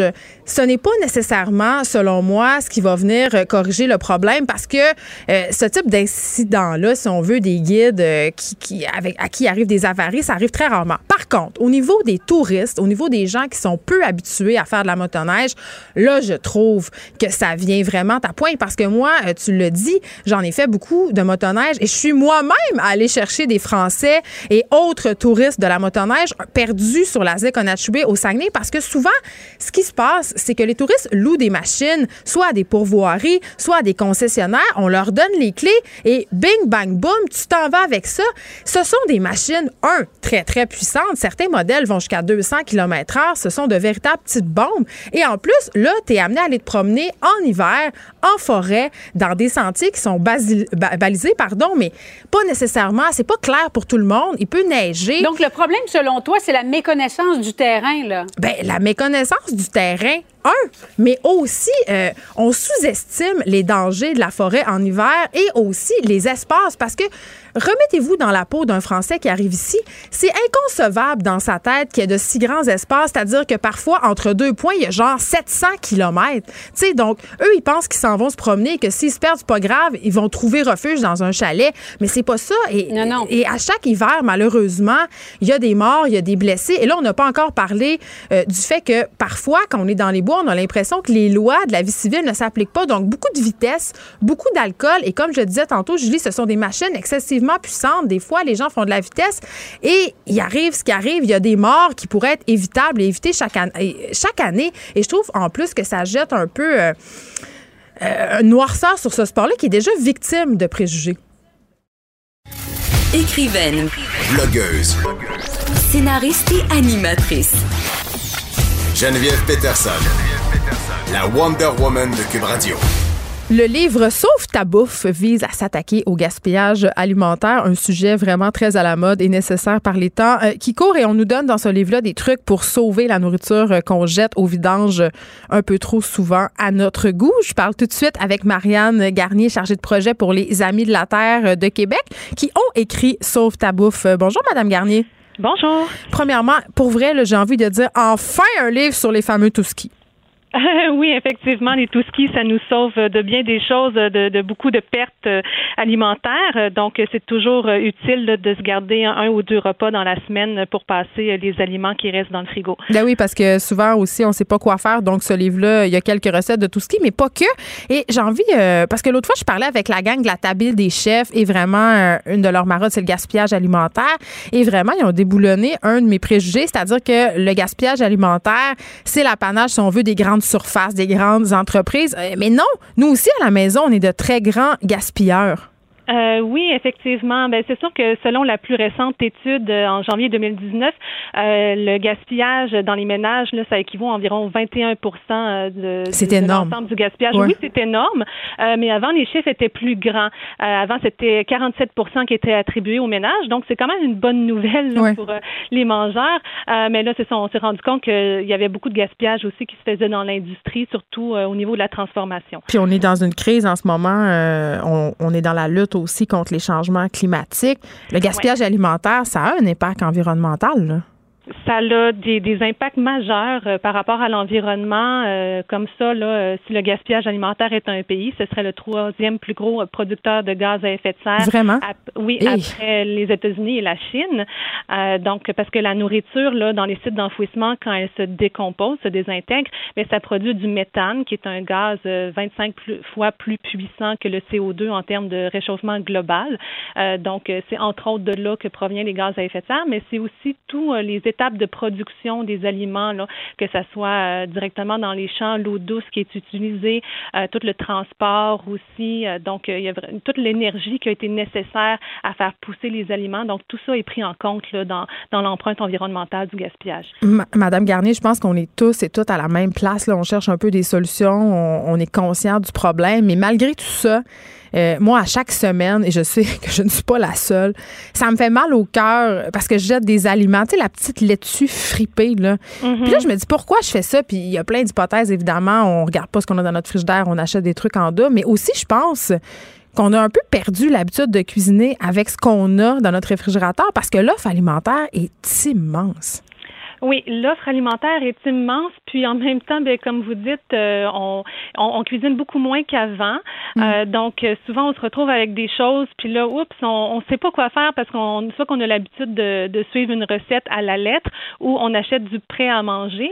Euh, donc, euh, vient comme une perte de créativité, une perte d'imagination euh, quand vient le temps de cuisiner, euh, par exemple, des, des, des feuilles de laitue. Qu'est-ce que je pourrais faire avec ça? Donc, euh, puis tous les légumes qui sont un peu défraîchis. Madame? Oui. Ah, OK, oui. Je vous écoute. C'est bien silencieux, fait que c'est ça. Je l'ai pas raccroché. OK, parfait. Euh, donc, oui, c'est ça. Donc, qu'est-ce qu'on peut faire avec les aliments un peu défraîchis? Donc, euh, c'est ça. Il y a vraiment une, perte de connaissances là, liée euh, aux aliments en général. Mais avant qu'on se rende à la petite feuille de laitue fripée, là, parce que dans ce livre-là, il y a des astuces aussi de conservation qui nous permettent de conserver justement nos aliments plus longtemps. Est-ce que vous pouvez nous en donner quelques-unes? Euh, des, euh, par rapport aux fiches? Ben, par exemple, la congélation, on a tend- ça, c'est quelque chose euh, parfois qu'on met un peu de côté. Là. Euh, ben oui, la congélation, c'est la méthode de conservation qui est la, la plus utilisée. Là, donc, mais c'est un bon réflexe de, de placer les choses au congélateur. Euh, puis dans notre livre, ben ça explique bien là, comment congeler les choses. Donc, vous êtes mettons en train de cuisiner, vous avez un restant de, de légumes, euh, vous savez pas quoi faire avec. Donc, euh, dans notre livre, là, il y a toutes les, les informations sur euh, comment bien euh, combien comment bien congeler les aliments.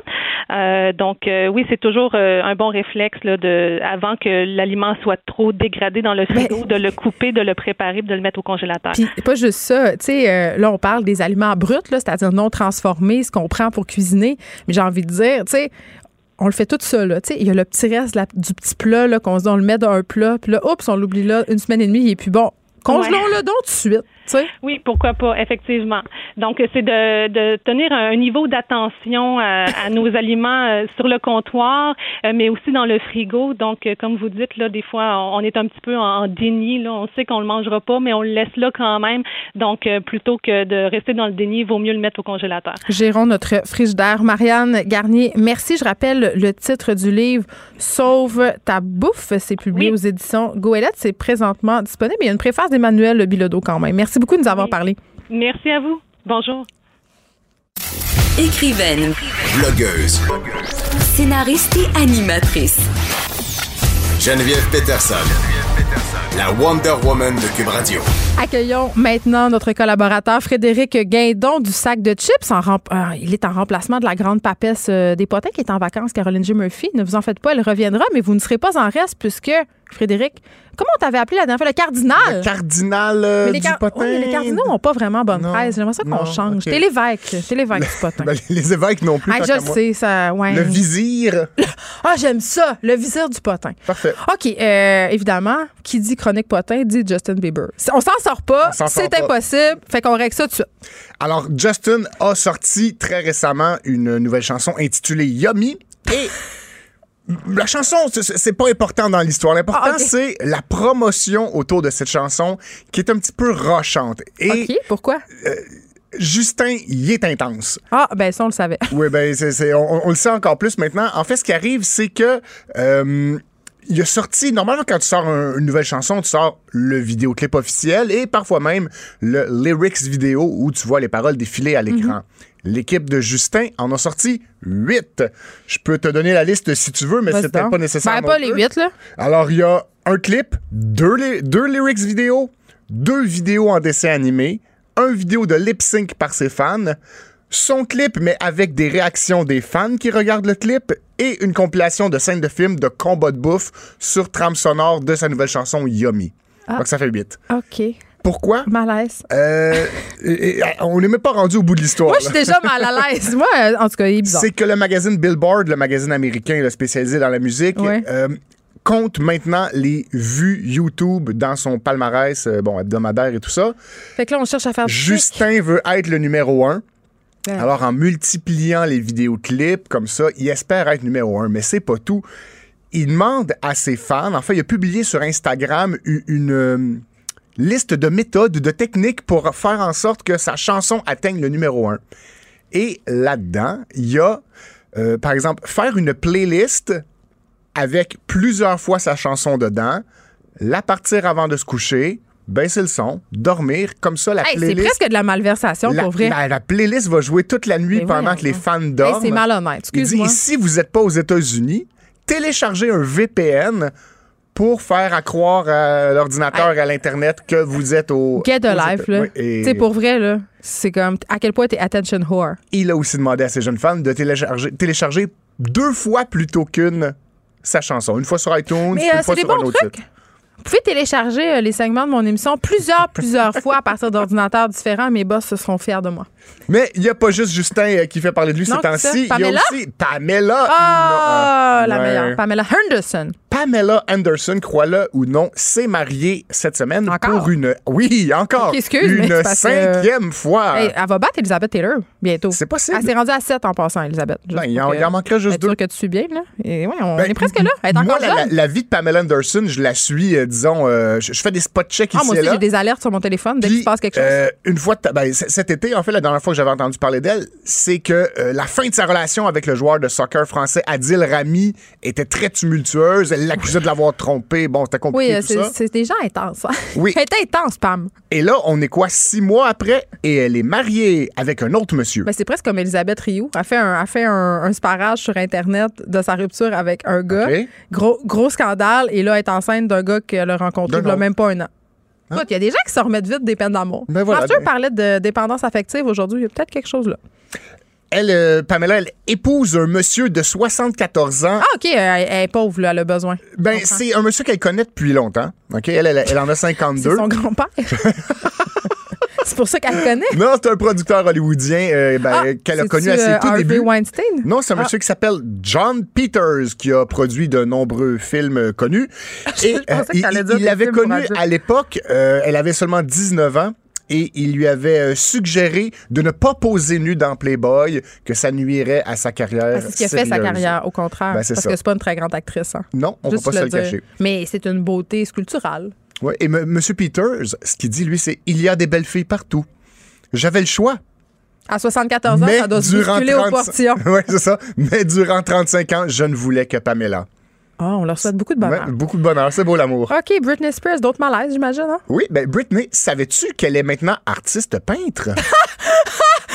Oui, non, je ne savais pas. C'est vraiment le signe qu'elle a des problèmes de santé mentale. Mais Ben- ça, quand tu te rends là, là, je, sais Elle, pas. elle- elle, euh, ben, on- je sais pas si elle se consacre désormais à sa carrière d'artiste peintre, mais toujours est-il que dans ses temps libres, elle aime bien peindre et que là, C'est beau?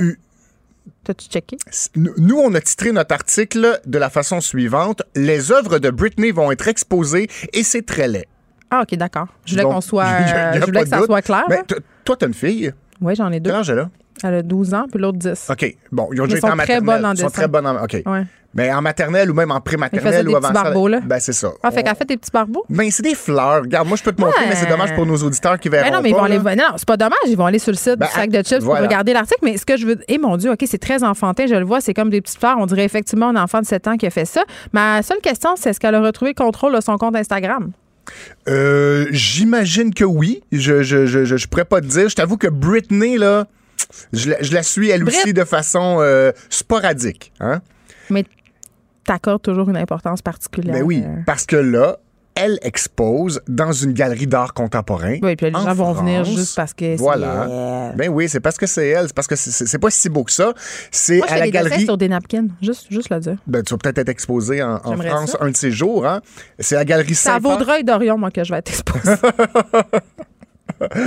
Alors, ben, l'exposition a actuellement lieu à Figéac, si tu veux y aller. C'est très au milieu de nulle part en je, France. je j'étais en train d'acheter mes billets d'avion. Là, on parle d'un chien. Vous connaissez mon amour des chiens. Et là, Oui. je dois dire, euh, bon, il est né un chien de couleur euh, verte. Voilà. Ah, ils l'ont appelé Hulk d'ailleurs. C'est très cute. Mais Oui. là, moi, j'ai regardé ça, puis je, je l'ai vu là, parce que je stocke tout le temps le, le site du sac de chips. Là, tout le monde le sait. Là, je suis accro au potin. Puis j'étais comme, mais pauvre petit, le, le monde est rendu fou. Ils l'ont teint. Tu sais, ce pauvre petit chien. Mais non, mais Il y a non, une mais non, mais non. explication scientifique. Scientifique. Voilà. C'est la gang dans cinq minutes. Non, c'est pas vrai.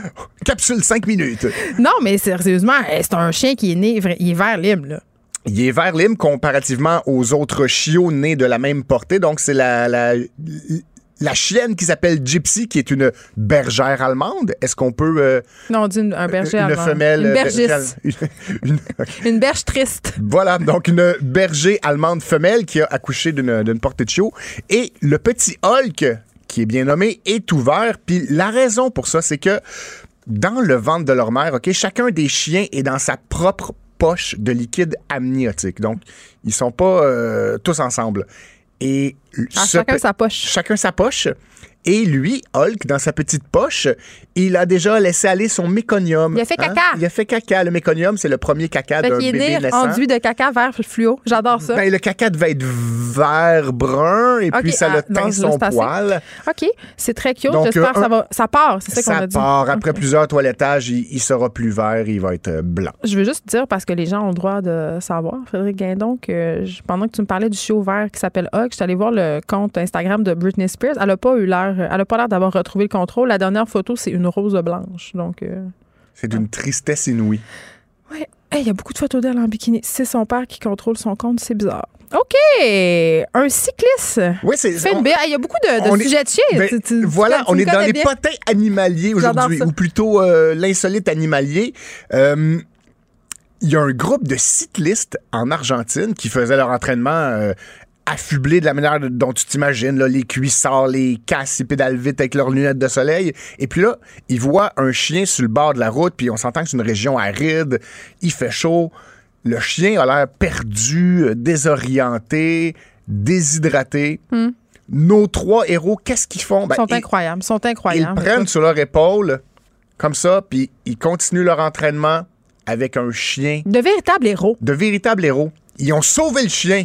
Mais ça, c'est bien. Est-ce que le chien, on sait a une famille? Moi, ça m'intéresse son si le destin. chien. Malheureusement, le destin du chien dans les euh, médias que j'ai pu euh, consulter n'était pas clair. ok? Parce on ouais. sait qu'ils l'ont ramené en ville. euh, et on espère qu'ils l'ont confié à de bons soins, mais le reste est plus nébuleux. Moi, ce que j'aime, euh, c'est que vous avez une nouvelle section sur les animaux sur Oui. votre page. Ben, c'est- elle est pas nouvelle, elle- elle a toujours été là. Mais on dirait qu'on la voyait pas avant. Parce que moi, je, je dois avouer que j'aime ça.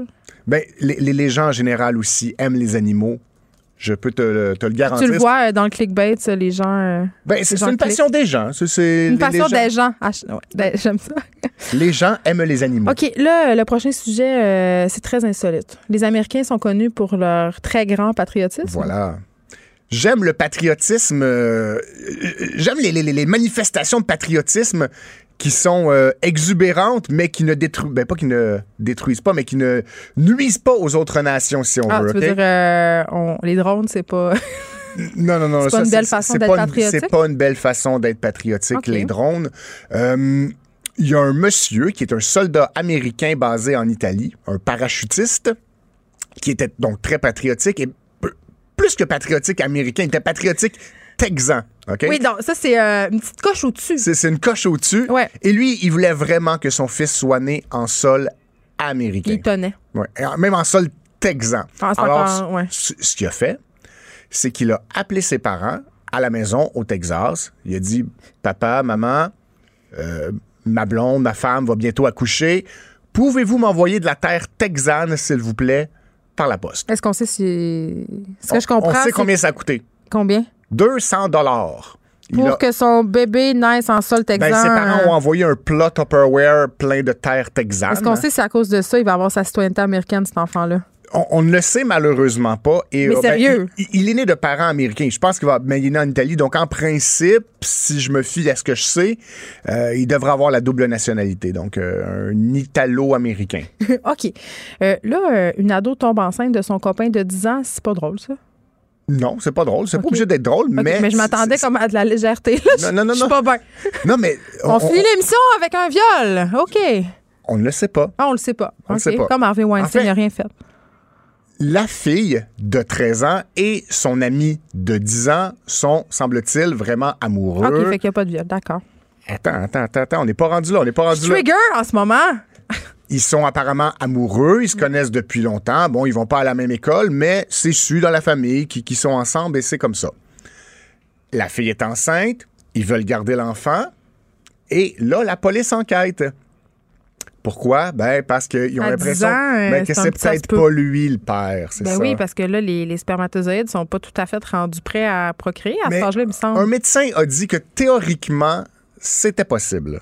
Dans le sens où euh, un, un garçon. Mais ils veulent garder l'enfant. Comment, là? Ils ont 13 et 10 ans. En tout cas, On a fait un sondage sur notre page. oui, très scientifique. OK? Euh, ben, très scientifique. Il y a plus de 5000 personnes qui ont répondu au Moi, c'est sondage. plus scientifique que plusieurs études dont on parle à l'émission. Et euh, à la question est-ce une bonne décision de garder l'enfant? 18% des gens ont dit oui. Quand même surprenant. Ouais. 82 des gens ont dit non. Hey, Fred Gaidon, il reste un petit peu de temps. Je te surprends un peu avec un article que tu as écrit. Oui, surprends-moi. Des hommes se masturbent en utilisant des peaux de banane. Oui, j'ai écrit ça euh, juste avant le dîner. Je le sais! Mais, c'est pas vrai qu'il vient ici puis il m'en parle pas. Là. Essaye pas de Euh, t'en tirer. OK, d'abord, je vais en parler. D'ailleurs, je parle un peu de moi dedans. Je le sais, c'est pour ça. J'avais envie que tu te commettes un peu. Je le savais pas, ça. Écoute, j'ai vraiment 40 ans. Dis-moi dis- en plus. Alors, je suis tombé là-dessus hier sur un, un article d'un d'un média anglais, donc où il était mentionné que des hommes utilisent des bananes, des plures de bananes en fait, dont, dont on retire la banane pour, euh, s'enrober le Le zouizoui. le zouizoui, l'engin, et euh, se faire plaisir allègrement. OK, mais tu l'as essayé? Ben là, je Ah non, pas tu l'as écrit avant le dîner, fait que Ben tu vas l'essayer ben, ce soir. Je vous en reparle la semaine prochaine. Non, mais Euh, sans joke, j'ai jamais, tu sais, pour vrai, là, tu soulignes dans ton article En que t'as avais-tu déjà 40 entendu ans. parler, Non, c'est ça. Ben non. Il me semble que depuis la bonne vieille tarte aux pommes d'American Pie, Voilà. c'est la chose la plus originale là, que j'entends par rapport aux pratiques masturbatoires. Mais en même temps, on parlait de gaspillage alimentaire tantôt. Voilà une bonne une bonne- façon de réutiliser ces pelures de bananes. Ben oui, pourquoi pas? Ouais, cessez de faire des blagues plates, de les lancer sur le trottoir pour faire tomber les passants et Hmm. utilisez-vous, utilisez-les pour vous euh, autosatisfaire. Les gens, euh, font des choses bizarres. Il y a des femmes aussi qui se mettent du tabac dans le vagin pour euh, accentuer leur plaisir sexuel. Mhm. Ça, c'est peut-être moins recommandé, la gang. Faites pas ça, c'est une très mauvaise Non, en effet, il y, a- y y des risques. Bon, c'est- les mêmes risques associés au, au tabac que l'on fume. Dans Ouais, le fond, c'est Euh, mais les c'est une substance cancérigène. Écoute, il y a une, série très populaire, Le sexe m'a envoyé à l'urgence, pas pour rien. C'est parce que les gens, quand vient le temps, quand ils sont horny, là, ils deviennent très bizarres, ils font des choses qu'ils feraient pas en temps normal. Frédéric Guindon, merci. Je vais t'attendre euh, la semaine prochaine. Tu vas venir nous témoigner de euh, ça- Du, du- du- du plaisir de la, à la banane. banane. Moi, je veux savoir. euh, c'est ça avec ta blonde, évidemment, quand les enfants sont pas à la maison. Oui. c'est déjà Pas dans la pour nous. chambre. Oui, hey, je veux juste vous dire, euh, demain, je vais être en direct du salon de l'auto. Donc, euh, si ça vous tente de passer me voir, Cube Radio a son kiosque là-bas, venez me serrer la main, venez me voir, venez me chialer après, it. Soyez gentils quand même. À demain, tout le monde. Mario Dumont et Vincent Dessureau suivent dans quelques instants. Cette émission est maintenant disponible en podcast. Rendez-vous dans la section balado de l'application ou du site cube.radio pour une écoute sur mesure en tout temps. Cube Radio, autrement dit. Et maintenant, autrement écouté.